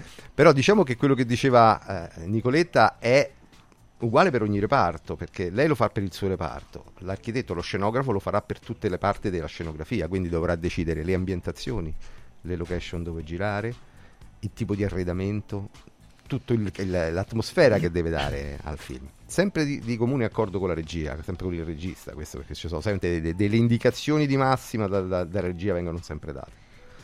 Così come farà il direttore della fotografia che sceglierà il suo operatore, sceglierà con quali macchine da presa girare, con quali luci girare addirittura, che tipo di tonalità. Quindi il regista ha un bel da fare. Perché Assolutamente. il regista è il primo che ha già il quadro della situazione. assolutamente il regista ha un bel da fare, come ci insegna Truffone in effetto Eh, notte, insomma, quel esatto. famoso, dove il regista praticamente non, non- non- riesce a pensare perché tutti gli Eh, chiedono qualcosa. Senti, può capitare che tu hai un'idea, disegni Mhm. questo che sarà il, secondo te que- questo personaggio, Mhm. eccetera, e il regista dice non lo vedo così. Sì, ma infatti io ho una tecnica che è la seguente. No, poi volevo dire invece una cosa importante che ha detto Daniele. Una volta scelto il tipo di fotografia, per cui le luci di un film, lì interveniamo noi perché è fondamentale che se c'è una fotografia fredda, se c'è una fotografia calda, i colori cambiano. Per cui quello che magari avevo immaginato dal punto di vista cromatico potrebbe essere sconvolto da un'impostazione fotografica. Infatti, mia consuetudine, ma penso anche molti dei miei colleghi, che co- prima di iniziare un film si fa un incontro, una riunione esatto, col direttore della fotografia e con lo scenografo, perché il- direttore della fotografia illumina, lo scenografo fa gli ambienti, noi ci mettiamo le figurine dentro e se non siamo coordinati e non sappiamo esattamente come marciare parallelamente non si arriva. Allora la tecnica, se io faccio dei bozzetti, di solito ne faccio sempre più di uno, cioè do la possibilità. Allora che faccio? Metto quello che piace a me per ultimo, mai per primo. Perché regolarmente il primo non piace mai al regista e all'attore. Il secondo e Ah, il terzo cosa, glielo metto. Eh, questo sì, com- perché pensa il regista, lo vedi, brutta cretina, tu pensavi che ti scegliessi subito, invece ed è quello che piace a me. Ti è, ca- è mai capitato che hai fatto questa scelta, poi ti vai a rivedere il film, tutto, eccetera, eccetera, e dici forse avrei dovuto modificare, cioè forse sta Sempre. cosa che ti senti proprio male, dici non, non doveva essere così. Io non sono avrei mai dovuto. soddisfatta del mio lavoro, mai. Questo Mai, è bello mai, però. mai, Questo è bello però perché c'è sempre, vuol dire che ti metti sempre in discussione, però si vive male. E non lo so, però forse si cresce, alla fine riuscirò forse una volta a fare una cosa che veramente non mi pento, oppure che... E una volta ti è capitato e ti ho fatto proprio uno, uno spettacolo, sta cosa proprio... ah, ti sarà capitato, come no? Di orgoglioso ogni volta che lo vedi. Sì, dici, "Guarda, però sai non così". me lo ricordo. No, beh, beh, ci sono sicuramente no, dei progetti in cui sei riuscita di più a, a mettere in scena i costumi che tu amavi. Beh, l'ultimo bacio, l'ultimo bacio, sì, l'ultimo bacio di Muccino, sì. Lì de- devo dire a distanza anche di tempo dico, beh, non cambiare una virgola. Vedi? No. Sì, e poi i film di Ferreri, ecco, quelli sì, eh, sono tutti talmente pazzi, talmente al di fuori di qualsiasi immaginazione. Allora, due... co- eh, no, pubblicità a tra poco. Io le donne non le capisco. Diego, uno di questi giorni vorrei venire da Occhiali in Cantiere. Ma cosa devo portare? I vecchi occhiali, una prescrizione, che cosa? C'è solo una cosa che devi fare. Porta un amico. Da Occhiali in Cantiere per tutto il mese di febbraio vieni accompagnato da un amico, scegliete due occhiali, sia da vista che da sole, e il meno caro lo avrete in omaggio. Wow! Occhiali in Cantiere, qualità, convenienza e amicizia. Vediamoci da Occhiali in Cantiere, Capena, Colleferro, Frosinone. È arrivato il Carnevale da Mauris, i grandi magazzini italiani del risparmio. Super prezzi dal 27 gennaio al 10 febbraio. Ace Professional, lavatrice, 63 lavaggi 4,99 euro. Lenora ammorbidente concentrato, 54 lavaggi 2,99 euro. AZ dentifricio, 79 centesimi. E straordinario assortimento di accessori, maschere e costumi per il carnevale. Cerca il Mauris più vicino a te su mauris.it e fai scorta di convenienza. Amici in Viaggio è il nuovo network di professionisti specializzato negli affitti a breve termine che trasforma il tuo immobile in una fonte di guadagno. Amici in Viaggio si rivolge a chi possiede uno o più appartamenti nel comune di Roma e offre un pacchetto completo per la gestione della locazione. Dalle pratiche burocratiche all'accoglienza ospiti alla pubblicità. Invia alcune foto del tuo immobile su WhatsApp al 351 78 55 99 5 o a info chiocciola amiciinviaggio.it oppure chiama il 351 78 55 99 5. Affida il tuo appartamento ad Amici in Viaggio e inizia a guadagnare da subito. Voglio raccontarti una storia. Erano gli anni 60. C'era una bottega a Roma in cui si facevano i materassi a mano. Ogni volta che ci passavo mi fermavo a guardarli lavorare e pensa, oggi su uno dei loro materassi ci sei seduta sopra. Ruega Materassi Tradizione e Innovazione per il tuo comfort. Materassi selezionati dei migliori marchi e decine di letti personalizzabili perfetti per ogni esigenza e stile. Scopri i nostri 5 negozi e come contattarci su ruegamaterassi.com. Posso saltare un po'? Sirt Life, azienda leader nel settore nutraceutico, presenta Lipo, il nuovo integratore testato scientificamente che agisce sulle cause biologiche dell'accumulo di grasso, stimola il metabolismo riducendo stress, zuccheri e grassi nel sangue. Scopri Lipo su radioradioshop.it e approfitta delle combinazioni Lipo più Sirt 500 Plus al prezzo speciale solo per gli ascoltatori di Radio Radio. Lipo più Sirte 500 Plus per elevare naturalmente il tuo livello di benessere. Amore, vieni qui. Guarda che meraviglia. Linee sinuose, colori naturali e che paesaggio. Ma cara, che hai fatto? Hai cambiato tutti i serramenti di casa? Certo, e sono tutti firmati Modoal, il marchio che da 40 anni emoziona per design, performance termiche, attenzione all'ambiente. Spalanca le finestre a un futuro più verde. Scegli Modoal, che dal 1984 produce infissi di qualità. Digita modoal.it o corri nei nostri showroom di Roma e Passo Corese. Modoal. Guardare oltre. Vedere green. Visto febbraio, la Golden Week, la settimana degli affari d'oro di Universo Oro, che acquista il tuo oro usato con una quotazione straordinaria di 42 euro al grammo. Solo fino a sabato prossimo. 42 euro al grammo netti senza commissioni con pagamento immediato. Blocca subito il prezzo. Chiama l'800 13 40 30. Golden Week di Universo Oro trasforma subito in denaro il tuo oro usato. Il centro medico estetico Salus Genovese è sempre all'avanguardia. Infatti trovi elettromedicali per l'epilazione definitiva e i prezzi? I prezzi sono i più bassi del mercato. Prova MS Starlight Laser per un'epilazione definitiva in sole 6 sedute. Prenota una consulenza gratuita al numero 06 44 20 92 81. Salus Genovese a San Cesareo 06 44 20 92 81. Salute e bellezza su misura per te. Sabato 10 e domenica 11 Open Weekend da Valentino concessionaria Volkswagen. Vieni a scoprire la gamma Edition Plus. Polo, Taigo, T-Cross, T-Rock, nuova Tiguan e tutte le elettriche con una ricchissima dotazione inclusa con vantaggi fino a 8.800 euro. E su 1000 auto usato certificato, incentivi fino a 2000 euro e supervalutazione permuta. Valentino concessionaria Volkswagen. 10 e 11 Open Weekend in Via Tiburtina 1097, Via Prenestina 911, Via Tuscolana 1233, Via Paesiello e Largo Lanciani. ValentinoAutomobili.it Io le donne non le capisco. A me le donne mi lasciano. Se apro bocca si annoiano. Forse il colore della mia punto. Oppure il mio look che crea disappunto. A me le donne mi lasciano. Se mi avvicino spariscono. Vorrei essere Rocco Siffredi. Eccoci qui. Io le eccoci. donne non le capisco. Sonia D'Agostino. Loredana Petrone. Ehi, allora abbiamo, abbiamo qui perché si fosse collegato in questo momento, abbiamo eh, degli ospiti di riguardo. Allora abbiamo Nicoletta Ercole che è una delle più grandi, devo dire, è una delle più grandi costumiste italiane, d'età. ha lavorato, ha lavorato a Hollywood, eh, insomma, nomination all'Oscar, eh, Dav- Davide di Donatello, eh, Nasti d'Argento, di tutto, Emmys, tu- di tutto, di tutto.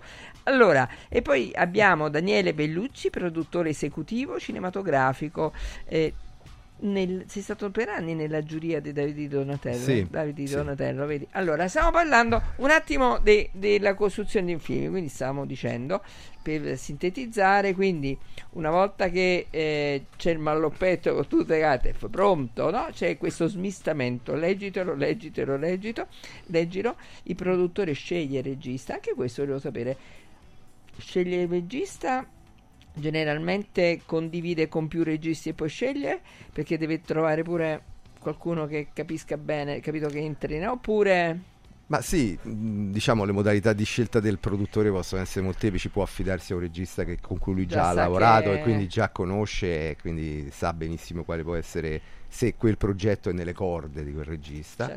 Oppure può provare un nuovo regista e magari si fa una chiacchierata con qualcuno. Certo. Eh, oppure molte volte ne parla con gli attori che sono i protagonisti o che potrebbero essere i protagonisti del film, perché magari cioè, la sintonia tra il regista e l'attore protagonista diventa importante nel film, no? Gli attori, il regista decide gli attori, già ci avrà un'idea, no? Perché si sarà avrà imparato parecchio. Ma voi, ad esempio, tu costumista e, e tu anche nella produzione, d- ah, date anche dei suggerimenti, io ci vedere questo. Il regista chiede suggerimenti. Sì, se lo chiede sì, li diamo ovviamente, sì sì, eh, spessissimo, anche perché appunto poi c'è anche un altro modo, nel senso spesso sono poi i registi che hanno un progetto, una sceneggiatura e vanno, cercano un produttore, per cui c'è Certo. anche il contrario, no? Esatto. E a volte hanno già in mente gli attori con Ok. cui realizzare il Ci film. sono registi con cui si collabora Eh, sì. meglio e altri che invece ti stanno lì e dicono così, così e così, oppure generalmente c'è sempre una grande e stretta collaborazione?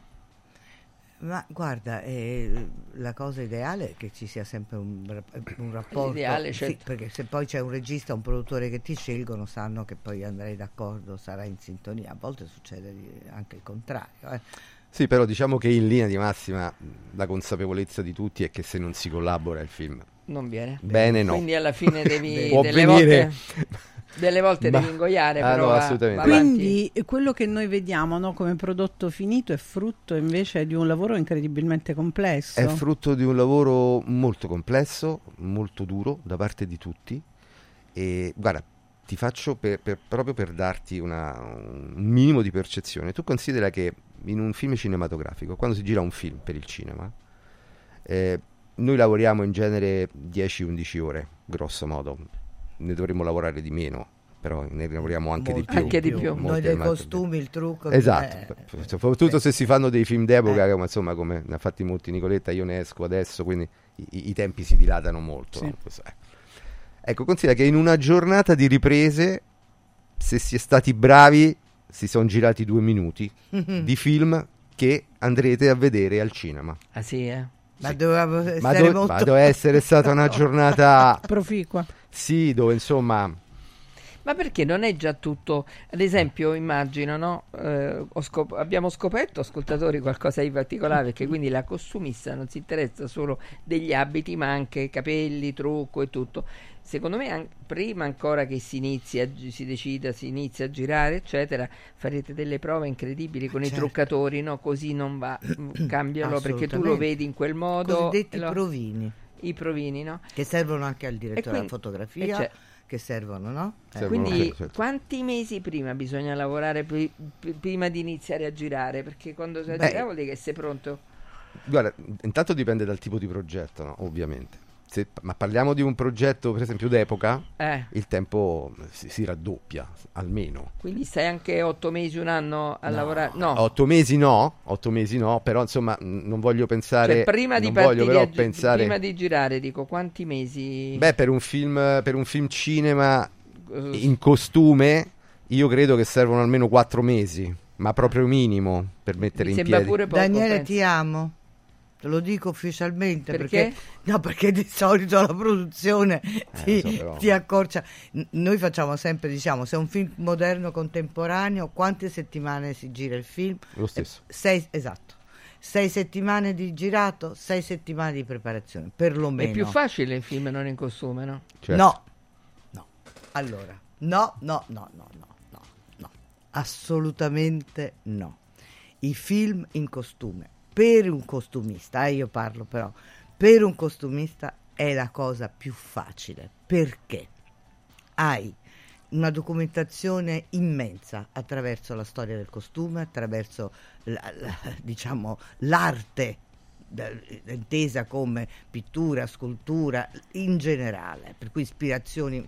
In più c'è i repertori che hanno le sartorie, tipo la sartoria Tirelli la sartoria Anna Eh, Mode, famosissima. ecco, dove hanno i più bei costumi della storia del costume del cinema. E allora un costumista che anche non sa niente, tu vai lì, prendi le cose più belle se la- hai il senso della bellezza, senso- e, e di costumi fatti da altri costumisti.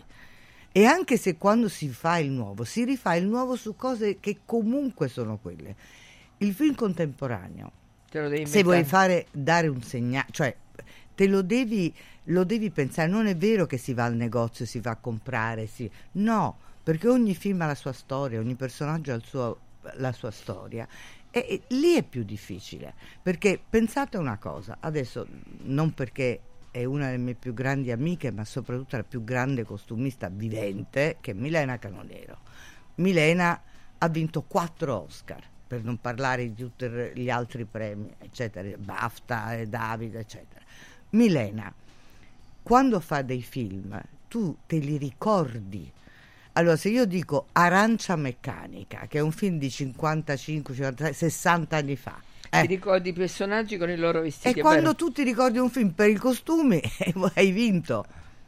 E allora vuol dire che nel contemporaneo, ed era un film contemporaneo all'epoca, Certo. Per cui eh, dico che eh, sono buoni tutti a farli i film, perché poi alla fine eh, fanno... eh, però eh, poi è molto più complicato. Parlo creativamente, artisticamente parlando, non dal punto di vista Dal punto di vista produttivo è più complicato fare il film d'epoca. Non Beh, c'è ovvio. dubbio, non c'è Senti, dubbio. scusa, ma il, Eccola le- Milena, leggevo, eccola Milena. leggevo che... Amore, eh, questo è l'ultimo Oscar. Oscar, leggevo che tu dici nel costumi eh, di- nei film eh, contemporanei eh, devono essere senza tempo, nel senso non devono Timeless. passare- Te Eh. l'ho detto io questa Sì. cosa? Quando te l'ho detto? No, l'ho letta in una Ah, tua intervista. sì, io dico sempre questo, ehm, proprio con Tornatore abbiamo approfondito questa cosa preparando la sconosciuta. Cioè io detesto i film quando segnano un'epoca precisa, cioè la- seguono la moda. Allora, il io- pantalone in quel modo, Esattamente. Allora tu elefante, no? dici, io dico sempre anche ai miei studenti, dico immaginate quel film tra dieci anni, vi farà un ro- dirà oddio pensa, guarda." no non deve raccontare, a meno che non ci sia un linguaggio nel film. almeno che, deve- degli anni 50 o 60 No, vabbè, quello sicuramente, no, io parlo contemporaneo Moderno, di contemporaneo. oggi. Cioè, se c'è una giustificazione, ma seguire la moda è la cosa peggiore per datare un film, Eh, secondo me. Assolutamente. certo. Per cui deve essere tutto senza tempo, che lo rivedi e dici, oddio, vedi com- ancora com'è valido, com'è moderno, come ti racconta Certo. Senti, mi dite allora una cosa, domanda, io non ci capisco niente, quindi sono dalla parte degli ascoltatori, anche di Loredana, siamo qui per, per capire, no? Ma eh, nel momento in cui eh, avete provato per 3-4 mesi o, o 6 settimane, ok? Perché poi eh, ci vuole una giornata intera per eh, due minuti eh, di film, di... di di- no, Allora, perché in, in dico, quei, in quei il trucco tre... c'è, il vestito No, c'è, allora, in la tre- battuta la sai. considera che in, tre- in quei 3-4 mesi ci sono talmente tante cose da fare Che non ce la fate a fare tutto. che, che, cioè, che servirebbe sempre una settimana in più. Sì. Poi, poi ci sono dei- dei- l'insegnamento di grandi vecchi è sempre quello che il film si prepara in tre settimane, le ultime tre. È vero, è vero, è Perché vero. poi si stringe tutto alla fine, no? È vero. Però dietro c'è una serie di cose che vanno fatte. Tu pensa soltanto dover fare tutti i fitting, cioè le prove di tutte le persone che entreranno in scena in costume, attori principali, attori mh, secondari, figurazioni. Cioè, quando si fa un film in costume tu devi provare tutte le figurazioni che entreranno in scena, tutte. Cioè, io adesso vengo da un film appunto fatto da regia di Michele Placido sulla, su Pirandello con- e io avevo 1200-1300 figurazioni e noi abbiamo provato Mamma mia. 1300 figurazioni. Che è un costo Il che vuol dire che io viaggiavo, ho viaggiato sempre dalla preparazione a fine delle riprese con un doppio reparto di costumi, un doppio reparto di Certo. trucco e un doppio reparto di parrucchieri. Costantemente. Costantemente. Perché mentre provavano io continu- continuavo a girare e a preparare. Quindi questo è, è una fatica importante, cioè è un lavoro importante, ma non solo questo, ci sono tutti gli ambienti da definire, da trovare, da cercare, bisogna fare le Eh, vabbè, location. ma quelli li trovi prima. Eh sì, quei famosi tre mesi di preparazione, tre, Che sono troppo pochi. Perché Beh, si no, fa per, il- eh, perché per l'economia, devi- no? Dice, meno perché devi avere ma non ovviamente per fai. far questo devi già avere il regista, la sceneggiatura, lo scenografo, il direttore della fotografia, perché tutti vanno a fare questi sopralluoghi per capire cosa serve effettivamente, certo. il sonoro. Quindi tutto questo. Poi bisogna chiudere tutta la parte contrattuale del film. Cioè bisogna chiudere tutti i contratti a tutta la truppa, a tutti gli attori, a tutti i fornitori.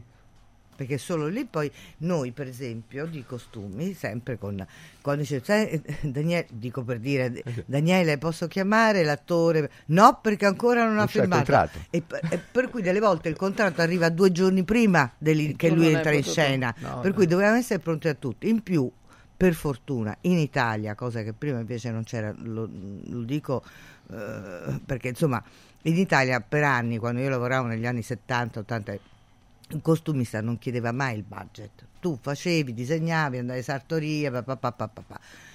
Io- col cinema americano ho imparato, da- il mio primo film americano lo feci nel 76, e ho imparato che la cosa più importante è il budget. Allora la sfida, mi, ecco, questa è la, la cosa che proprio mi intriga di più, non solo la parte artistica, Di- ma di la parte organizzativa. Non so, no, risparmiare, perché adesso io sono sulla media che tengo giornata eh, con le mie assistenti del 17% di risparmio sul budget su tutti i 169 film che ho fatto. No, p- per me questa è la vittoria, cioè di dare un prodotto artisticamente, visivamente valido, ma nello stesso tempo di aver risparmiato. Certo. E questo è, è- è- è la cosa che ti intriga di più poi alla fine, però. Certo. Ecco. Quindi la risposta sui due minuti o tre minuti eh, di registrazione reale al giorno nasce dal fatto che questo non è pronto, quello non aspetta. fa- No, no, è perché ovviamente tutto quello che si fa nella preparazione non riguarda poi però le riprese. Cioè nel momento in cui si gira, eh, nel momento in cui si gira, a parte che ci possono essere una serie di imprevisti. Tipo, appunto. raccontateci qualche aneddoto. Ah, dai, qualche guarda, previsto. cioè, qua- qualche aneddoto, cioè ci sono de- ma- moltissime volte che devi girare in esterno, hai tutti i permessi per girare in esterno, tutte le occupazioni del suolo pubblico per girare in esterno e trovi un camion posteggiato esattamente dove dovrebbe, tu dovresti girare, dove dovrebbe essere ambientata la scena. E quel camion eh, è lì, non si, non si sa chi, chi lo guida, eh, non si sa quando c'è andato, quando è arrivato, eh, non si è riusciti a spostarlo perché stava già lì da tre giorni. E quindi aspettiamo, bisogna trovare la soluzione per togliere il camion. Questo può essere un- Ma l'imprevisto è dietro l'angolo su ogni cosa, perché giriamo in- in- comunque sempre, non giriamo sempre in teatro, anzi raramente si gira in Mm. teatro.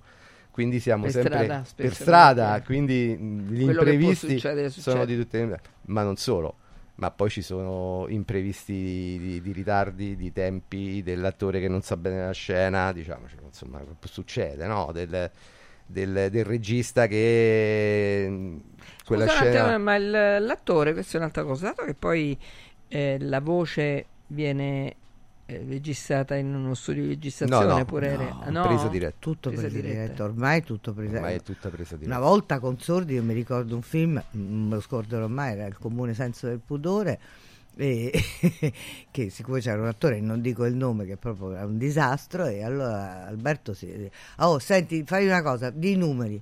Come i numeri? Sì, 3, 5, 7, 22, 45, no, no, è vero o no? Come? Questo è- eh, lui sempre faceva, è di Faietta, questo lo posso dire perché era un, un attore italo-americano, quello grosso che era in polvere di stelle, no? Sì.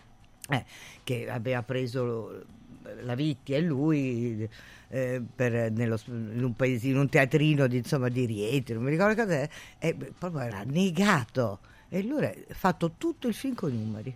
E poi veniva doppiata. E poi ovviamente va doppiato. Però insomma oggi si va in presa diretta. Quindi la parte te la Quindi devi non è- imparare. E quindi sì, forza. quindi è, po'- è un po' tutto va- che va registrato, cioè ci sono tante componenti, la, la scena deve funzionare per la recitazione degli attori, deve funzionare per il movimento della macchina da presa, deve funzionare per la fotografia. Magari è terribile perché una volta l'attore, ci- come si Esatto. dice, ci azzecca. Ci azzecca, cioè, ma, ma- eh? ma c'è magari esatto, ma ah, c'è il ma- movimento sbagliato. Ripeti. Eh, Mamma c'è il mia. sonoro che ha un'imperfezione. Quindi c'è- si deve andare ad incastrare la Mamma perfezione mia. di tutto.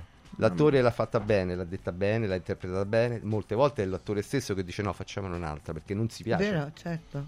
Nonostante magari Sì, per sì. il regista va bene, vabbè, però il regista magari dice guarda per me va bene e l'attore dice però fammene fare un'altra. Dipende sempre chi è l'attore eh, che Sì. lo chiede, perché Cioè, se cioè, no se spesso... uno di seconda- Quindi insomma i, i tempi ce ne vogliono. Eh, E poi considera che una scena è fatta di tante diverse inquadrature.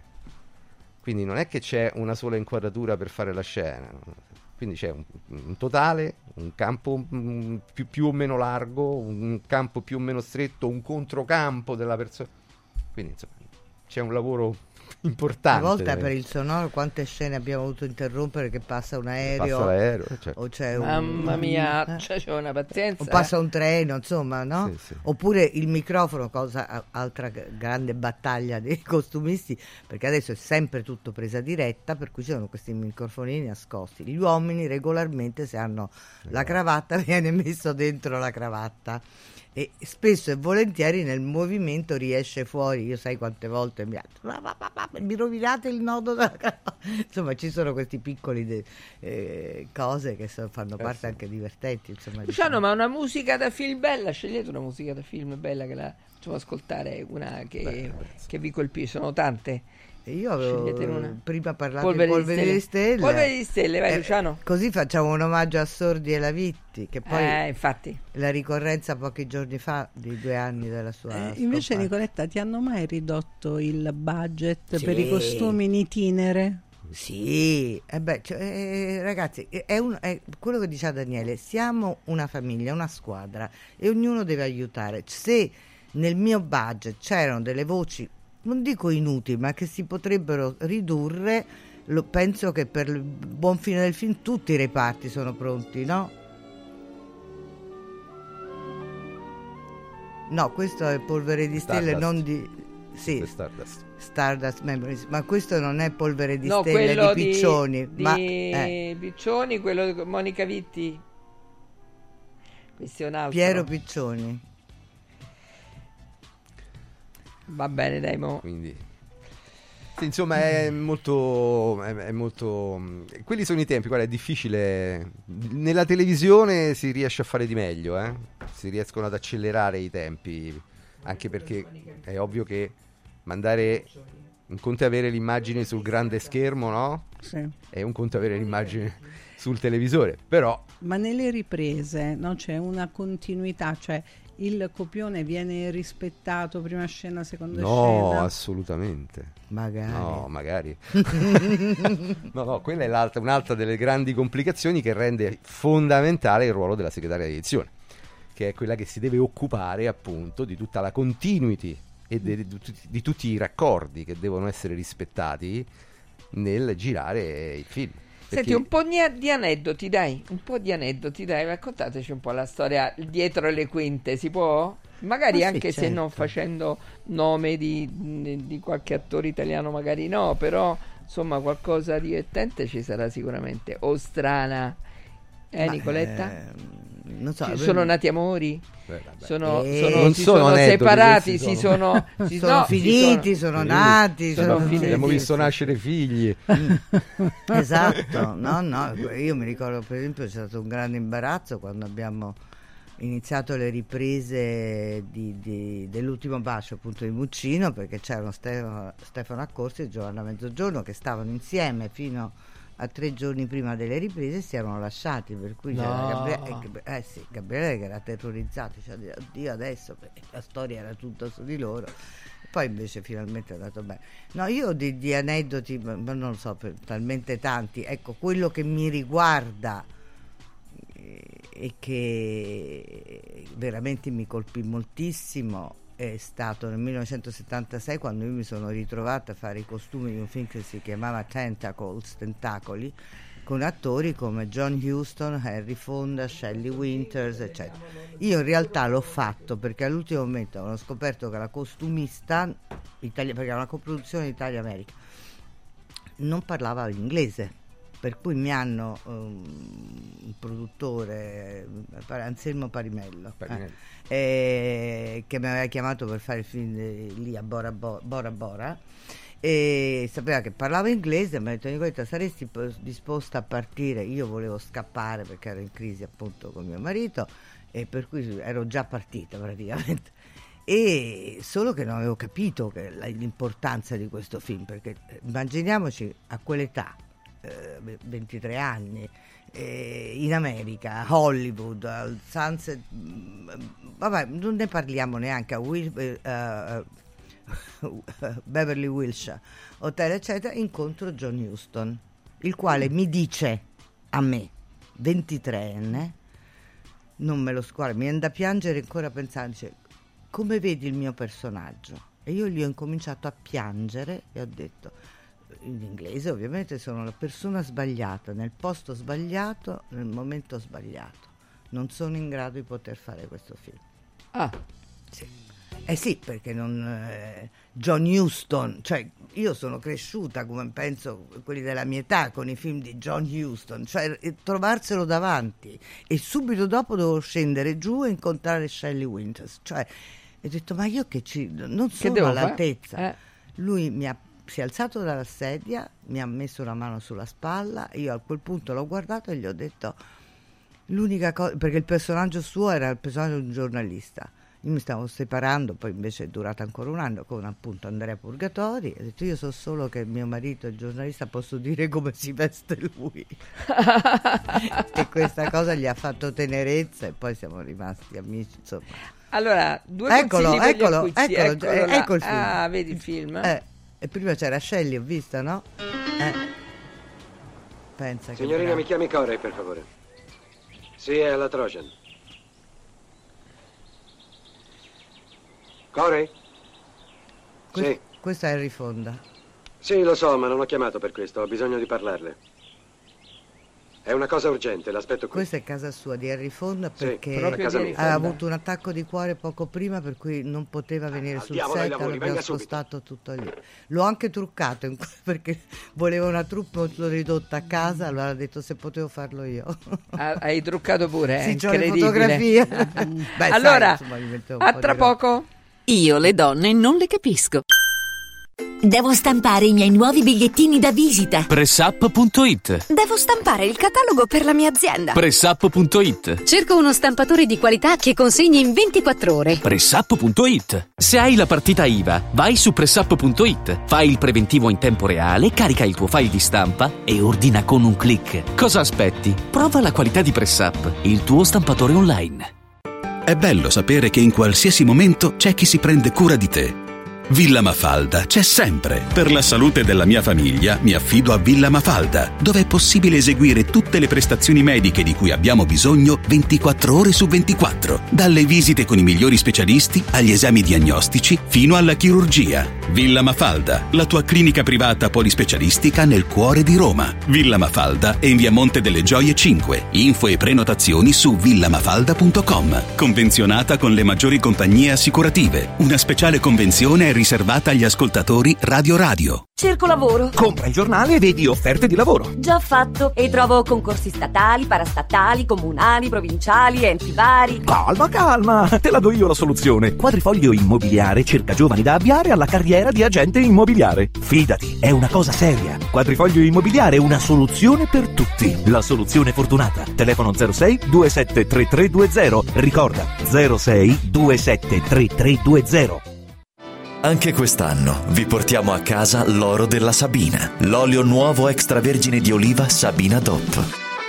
Eccellenza agroalimentare del Lazio, garantito e certificato dal consorzio Sabina DOP. È possibile prenotarlo inviando un sms WhatsApp al 348 59 50 222 348 59 50 222 oppure direttamente sul sito radioradioshop.it. Sabina DOP. L'origine è protetta. Confartigianato è da più di 70 anni al servizio degli imprenditori e delle loro famiglie, erogando servizi come fisco, credito, avvio d'impresa, export, formazione, consorzio energetico, assistenza sanitaria, CAF e patronato. Abbiamo federazioni di categorie e mestieri firmatari dei principali contratti collettivi nazionali di lavoro e presenti in tutti i livelli istituzionali. Dove c'è impresa, c'è Confartigianato. Confartigianatoroma.it Ti abbiamo aiutato a guidare in sicurezza ovunque tu fossi diretto. Ora ti porteremo in un futuro migliore. Carroom, l'unica concessionaria esclusiva Volvo a Roma. Carroom, al chilometro 33 e 7, carreggiata interna del GRA, uscita uffici finanziari. Da Carroom trovi anche offerte vantaggiose di noleggio e oltre alla normale manutenzione puoi fare la revisione, sostituire i pneumatici e avere un eccellente servizio di carrozzeria. Carroom, più Volvo di così. Volvo Carroom. Il sistema Brick rivoluziona il modo di costruire, di progettare, di razionalizzare e gestire il cantiere. Le tramezze e le fodere interne degli appartamenti possono essere realizzate al momento della vendita, consentendo agli acquirenti di personalizzare la distribuzione degli ambienti. In una settimana si otterranno le pareti completamente tinteggiate e asciutte. State progettando un edificio? Venite a trovarci al punto Prefedil in via Prenestina 956 a 500 metri all'interno del GRA. Radio Radio Viaggi. Per vacanza o per lavoro, in Italia, in Europa, nel mondo. Pacchetti con soluzioni speciali per famiglia. Weekend, tour, volo più hotel, viaggi di nozze. Qualunque sia la tua destinazione, Radio Radio Viaggi la realizza su misura per te. Sede a Roma, via Appia Nuova 308C, www.radioradioviaggi.it. Telefono 06 70 30 48 63. Radio Radio Viaggi. Pronti per partire? Sportello Legale Sanità. 12 anni di giustizia ottenuta e di giusti risarcimenti alle famiglie colpite dalla mala sanità. come per danni o decessi provocati durante interventi chirurgici o per decessi provocati da mancata prescrizione di farmaci o strumenti di prevenzione delle trombosi in occasione di interventi chirurgici. Sportello Legale Sanità. A disposizione di tutti gli italiani contro la mala sanità, senza alcun costo anticipato. 800 700 802. sportellolegalesanita.it Grande festa di carnevale a Zoo Marine. Dal 3 all'11 febbraio festeggeremo il periodo più divertente dell'anno. Dimostrazioni con gli animali, show acrobatici e teatrali, attrazioni, parate interattive e battaglie di coriandoli per un carnevale per tutta la famiglia. L'11 febbraio gran finale con lo show di Carolina Benvenga. Prenota su zoomarine.it. I bambini pagano solo un euro. Viva Zomarin! Io le donne non le capisco. A me le donne mi lasciano. Se apro bocca si annoiano. Eh, ragazzi, io le donne non le capisco, Loredana Petrone. Sonia D'Agostino. e le- I nostri ospiti affascinanti, ragazzi, ci avete proprio affascinato, devo dire onestamente. Eh, Nicoletta Ercoli e, e mi dimentico sempre il tuo cognome, Daniele Bellucci. Allora, parliamo di cinema, Nicoletta Ercoli. eh, Ercole. Ercole, per carità. Er- brava, hai ragione, ragione. Costumista davvero eh, top, una delle più grandi costumiste italiane. ehm, Daniele Bellucci, produttore esecutivo cinematografico. E insomma, c'è tanta storia alle loro spalle eh, e tanta storia per il futuro. Ci sono nel- nell'intervallo, come accade sempre qui a Io le donne ne capisco, si continua a parlare, si continua a parlare. E mi stava raccontando, ci stava raccontando Nicoletta un, ade- un aneddoto su Audrey Hepburn, sul vestito. Vi ricordate quella, quella foto che, che c'è- è storia, è storia con quella sorta di tubino nero, lei i capelli alzati, chissà se la regia riesce a, a colazione da recuperarla, Tiffany. colazione da Tiffany, no? E ha una storia anche quel vestito, vero Nicoletta? Sì, perché in realtà eh, Colazione da Tiffany erano due costumisti, c'era la costumista eh, che ehm, fece il film, diciamo in generale, ma Audrey Hepburn fu vestita totalmente da Hubert de Givenchy, che già questo cognome e nome insieme ti fanno capire che era un uomo destinato comunque all'eleganza, perché Hubert de Givenchy già di Già per dice- sé eh, eh, già ti sei non pote- posizionato. esatto. Allora, guarda, se potete vedere questa foto, vedete, e questa purtroppo no. Questa Ci purtroppo vuole no. intero? intero No, no, non è No. soltanto quello. B- Lei la- è quando lei guarda nella vetrina di Tiffany, proprio la scena finale del film, in cui si- lei si vede di spalle e ha questo tubino. Eccola. Eccola qua. Vedete che la collana, dunque, vedete il vestito che stupendo, meraviglioso. Una, si chiamava princesse, una princesse nera, cioè proprio la princessa era il il- l'abito essenziale nero da, da cocktail, chiamiamolo così, non era proprio da sera. Allora, qu- mentre giravano, si, insomma preparavano la scena, si, Hubert de Givenchy, che stava sempre dietro molto, vedeva che usciva fuori da quella scollatura delle ossicine, delle scapole, diciamo, attaccamento delle scapole che potevano essere sgradevoli. Allora, prese la collana, infatti nella foto precedente avete visto che la collana era messa giusta, Sì. prese la collana e la mise al contrario. Ah, In quindi per coprire, per copri- coprire. Esattamente. Cioè, vi rendete E conto? poi è rimasta storica questa, no?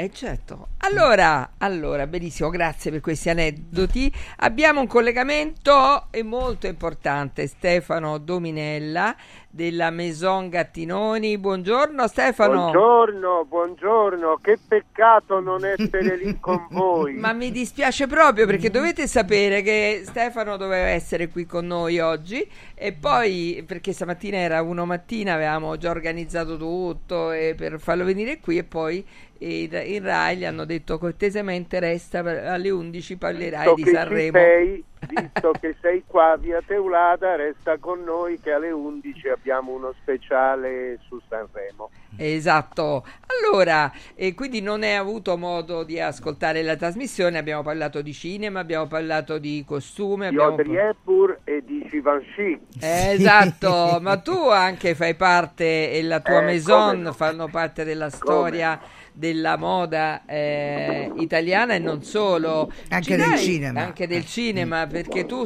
hai, mh, avete vestito le più grandi attrici, no? Tra cui Audrey Hepburn. Tengo a precisare che io però non c'ero ancora. Eh. Certo, eh, se se no dovresti avere No, 120 anni, hai mettiamo i ragione. puntini sulle i. Io ho detto la vostra me- la maison. Ecco, eh. quindi a me tutto mi è stato tramandato attraverso le foto storiche e attraverso i racconti di Fernanda Gattinoni. Eh. Quindi Audrey Hepburn fu vestita da Gattinoni con Maria De Matteis per Guerra e Pace. Esatto, Ah, l'ho detto poco fa, infatti. E anch'io. poi per un altro film meno importante che era Vacanze a Capri, che era un film ad episodi dove la Hepburn era una, una giovane ragazza che- americana che arrivava a Capri e lì la Gattinoni la vestì con dei pantaloni alla pescatora e delle camicie di Popelin annodate sopra l'ombelico. Ombelico molto scarno quello della Hepburn, quindi la Gattinoni gli mise una cinta sui fianchi per dare volume alla silhouette. Quindi era molto molto magra lei. Molto molto magra, molto esile. Io penso una cosa, eh, no, anzi vi chiedo, ma quante eh, donne eh, che avete vestito, a quante donne avete dato un imprinting? Tu devi vestire così, il tuo stile deve essere questo? No, perché sai quanti di noi vorrebbe sentirsi dire, eh, guarda, ti, cioè, devi sempre vestirti in questo modo, perché così crei il tuo personaggio. Per quante donne le avete fatte? Per quante Beh, attrici? dunque, perché... dunque, non a tantissime, perché è un fatto di cultura. Molte attrici beh, venivano e vengono da noi pensando di, di- di- di- di realizzare la loro idea e molto spesso se a noi quell'idea non ci piace o non collima con le linee che abbiamo, gli diciamo goodbye. Eh certo, perché altrimenti E questo dice... è capitato tante volte. Dice come sei combinata Invece- vestita da gattinoni e no caro non ci metto, brava, non ci brava, metto il mio nome brava, certo, brava, brava. Non ci metto la faccia sul tuo cattivo gusto. certo. Quindi, no, per esempio Ingrid Bergman, eh, Fernanda l'ha seguita dal 1951 fino a Fiore di Cactus del 66 e si lasciava consigliare e Fernanda gli ha creato uno stile che Ingrid Bergman non aveva. E il problema della Bergman erano i piedini perché aveva il 42. 41, 42 di piede. Ah, Quindi tutto doveva essere bilanciato su una donna alta e slanciata, ma con dei piedi molto grandi. E poi Anna Marchesini, per esempio. Carina, con Anna che- nel tempo abbiamo costruito uno stile e Anna si lasciava consigliare, a lei piaceva la vita stretta e le gonne vagamente 800, ma corte sopra il ginocchio. E, e poi agli inizi eh, della sua carriera con Mietta Mm. Si lasciava consigliare abbastanza, poi dopo invece ha fatto di testa sua e il risultato Esatto. lo vediamo. Stefano qual è la donna la donna più ehm, come dire quella che lascia il segno che tu dici che gran classe che donna di quelle che, che Eh. avete vestito Beh, guarda, eh, che gran classe, che donna o, quanta personalità ha questa donna, Marina Ripa. Ah, certo. La Marina è Marzotto. stata tante volte nostra ospite qui. Eh, eh, la eh, Marzotto. la Marzotto. E e poi sai, non tantissime oggi, eh? Non tantissime. Come, vero. Come la vedi la donna d'oggi? Me l'hai messa su un piatto d'argento a questa domanda. Come la vedo? Ma La non vedo vestita, come la confusa. vedi in No, no, generale. in generale, la vedo confusa, combattente, senz'altro, ma confusa in fatto di, di- di- non solo di immagine. La trovo su una donna sulle barricate che ancora però deve realizzarsi veramente. Tu So dici- che è antipopolare questo mio Non discorso. è vero, è una, eh, sai, non è antipopolare perché eh, fosse un dato di fatto, no? Diciamo pure che la donna, adesso chiedo anche a, a Loredana, a Nicoletta, si è trovata, si trova che si sta un po' sdoganando, no? Rispetto alle mamme, alle nonne e quindi deve trovare forse ancora una sua, come dire, una sua, una quadra? Ma io personalmente spero che si sia sdoganata già eh, Sì, parecchi sì. anni Eh, fa. ma adesso sai qual è il problema? Tu vedi le Eh. ragazze oggi si mangiano i maschietti, eh? quindi c'è una eh, c'è un qualcosa, cioè sta evolvendo, capito? Parecchio? Fosse troppo, fosse in maniera sbagliata. Sì, un momento di grande rivalsa che secondo me però ha bisogno di un aggiustamento, di un equilibrio, che le donne prendano coscienza che sono veramente arrivate. No, che soprattutto si diano pace. e- Si diano pace. Si diano pace perché voglio Sì, dire, dipende poi dalle donne, no? Adesso abbiamo la libertà di dire quello che pensiamo e quando lo diciamo non si sa perché e gli uomini fanno ancora più attenzione di prima perché hanno paura poi di essere messi. Per cui bisogna secondo me trovare pace come in tutte le cose della vita, ahimè. Ma pa- pace con noi stessi, di non avere Eh. delle revanche continue nei confronti Esatto, dell'uomo, esatto, che esatto, noia. esatto. Ecco. E Che palle, Che palle, bravo. palle. Stefano, Perché sono l'uomo- Loredana. Posso farti Ciao, una domanda? Ciao Stefano, posso Eh, farti una domanda? Certo, Ehm, volentieri. la, la donna di oggi è una donna che sta tutta la giornata fuori casa, no? Dalla mattina alla sera, eccetera. Quindi a volte capita che non ha la possibilità di rientrare. Come, come mh, eh, avete costruito e come pensate di adattare le esigenze di questo femminile, eh, diciamo, super impegnato dalla mattina alla sera fuori casa? Quindi, semmai vado in ufficio, però poi ho anche una cena importante, non ha la Certo. possibilità di potermi cambiare. Dunque, sai, non è un fatto di è un fatto di organizzazione mentale, perché ci si può vestire anche per l'ufficio e anche per una cena se la mattina mentalmente ci si coordina, perché in ufficio puoi andare anche con un pantalone carino tagliato bene e una maglia un po' speciale. Non c'è bisogno che vai con le, le- le- le- le- le sneaker, il jeans e una- un magliettone. Quindi è un fatto mentale più che altro ed è un fatto di cultura del vestire. Sai, la mattina quando ci vestiamo facciamo un po' una seduta psicanalitica. Vero, inconsciamente. è vero. Inconsciamente. Quindi se siamo di cattivo umore, se non abbiamo voglia, eccetera, ci vestiamo con l'abito, col look del giorno prima. Esatto. Se invece ci abbiamo da affrontare una giornata speciale, eccetera, facciamo un po', a- fanno un po' attenzione. Quindi l'andare in ufficio eh, vestite trasandate, eccetera, ma non fa bene, non fa bene neanche all'ufficio, ai tuoi colleghi che ti vedono. Guarda, questa la scriviamo, eh. a nessuno.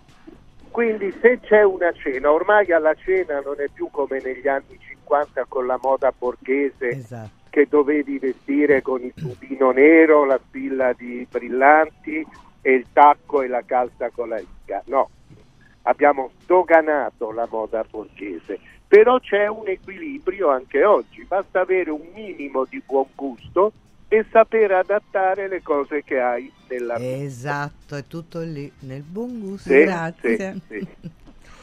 Senti Stefano, abbiamo purtroppo poco tempo perché già siamo in chiusura. Eh, a voi maschietti volevo chie- dire- chiedere una cosa. Uh, Che suggerimento potete, vorreste dare alle ragazze di oggi? Perché tante volte è legato un po' alla moda, ma anche un po' un modo di esprimersi, no? Sì, Per, sì. per essere sexy, alcune pensano che devi stare eh, sempre molto scoperta e con le- il seno di fuori perché così sei Sì. sexy. Ma è, è vero questo? Cioè, attira più questo un uomo Guarda, oggi o, o qual- no, oppure qualcos'altro? No, non è vero, non basta avere le spalle scoperte off shoulder o le tette in primo piano, eccetera. Non c'è bisogno, la sensualità è un'altra cosa. Anzi, tutto quello che si vede troppo annulla un po' la fantasia e la sensualità. Eh, e poi bisogna essere meno prorompenti sull'uomo, soprattutto avere un atteggiamento Meno aggressivo. parità- meno aggressivo. Noi abbiamo visto per esempio il Festival di Sanremo di, di questi giorni ci ha mostrato che la moda maschile ha, che- il sopra- ha avuto il sopravvento sulla moda femminile. Cioè la moda vera è quella dei maschietti a Sanremo, Esatto. partendo da Mahmood, da Gali, da tutti gli altri, fino ad arrivare alle brutte giacche di Amedeo. Ad- addirittura, Mentre- addirittura il volo ha cambiato look completamente. Addirittura il volo ha, ha messo delle camicie aperte e ha Esatto. tolto lo smoking. Mentre le donne invece hanno perso su tutti i fronti perché erano abiti neri, lunghi, con le cosce di fuori e, e- e scollature prominenti. Quindi non, non c'era una bella moda di una sola, una ragazza che si chiama, mi sembra, Giada, aveva un look giusto. Tutte le altre erano, a mio avviso, sbagliati, fuori moda, Sì, ma soprattutto inutili, senza personalità. Tutte bocciate. Vediamo stasera tutti. Al- tutti stasera vediamo. A partire, a partire dalla mia, io sono un fan di- della Mannoia, per esempio. Ah, vedi. Aveva un abito da sposa giusto reste- per la canzone, Eh, però gli abiti da sposa ci sono anche quelli belli. Ah, boh. L'hai massacrata, Stefano? L'hai massacrata? Eh, sì. Posso chiederti. Stefano della Bertè che ne pensi perché io lo Benissimo. Ah, questa vedi? Eh, esatto. benissimo. Brava, anch'io sono d'accordo. giusta per, il suo, per la Esatto. canzone, ma giusta per il suo fisico. Ma certo, certo, sono d'accordo. Giustissima, giustissima. Senti Stefano, ti aspettiamo qui quando hai un po' di Ma tempo, con magari ci sentiamo, piacere, sarà molto un grande piacere. Eh, grazie, grazie di cuore. e- Ciao, Stefano, caro. Ciao Stefano.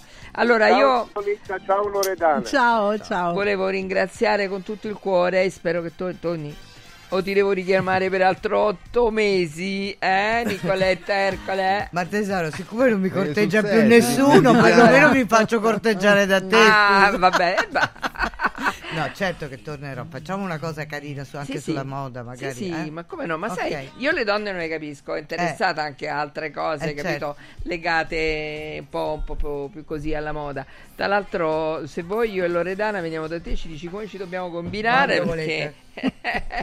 allora, Daniele, ma grazie Daniele Bellucci, grazie per averci raccontato il Prego, cinema. grazie, grazie a voi. Grazie Sei stato a bene? Radio Radio sono stato benissimo e niente, insomma. Meno male, sono contenta Faccio- perché ieri ha detto no, non vengo. Detto, No, no, "Guarda, no, vieni". come non vengo? No, no, vengo, Sì, vengo, sì. vengo, per carità, anzi ringrazio a proposito, eh, lo, lo volevo dire, ringrazio la PAI, la PAI è l'associazione di produttori Ah, ecco. dell'audiovisivo italiano, Eh, che colgo l'occasione per, per dire appunto ai giovani di iscrivetevi alla PAI perché la PAI vi può dare una mano, vi può aiutare. Ah, E ok. questo vale per tutte le associazioni, anche per quella dei costumisti, Certo. per quella dei...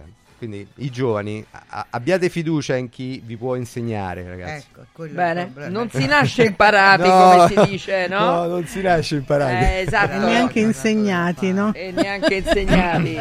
Loredana, e va bene. Allora, Ci vediamo sabato prossimo. Eh, le repliche, le repliche in eh, televisione questa sera alle ore 20, domani mattina alle 10 e domani sera alle 20 sul digitale terrestre canale 253. E poi, eh, mentre la radio stasera dopo eh, Roma-Inter che è alle 18, quindi sarà intorno alle 20.30-21, mentre domani sera alle ore 20.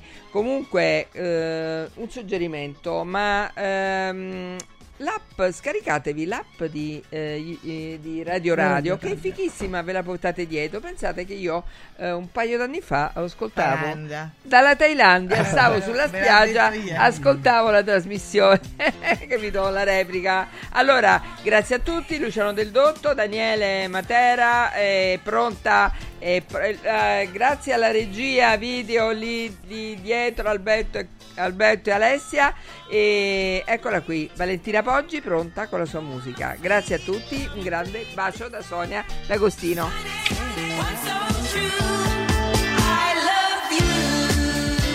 Io le donne non le capisco.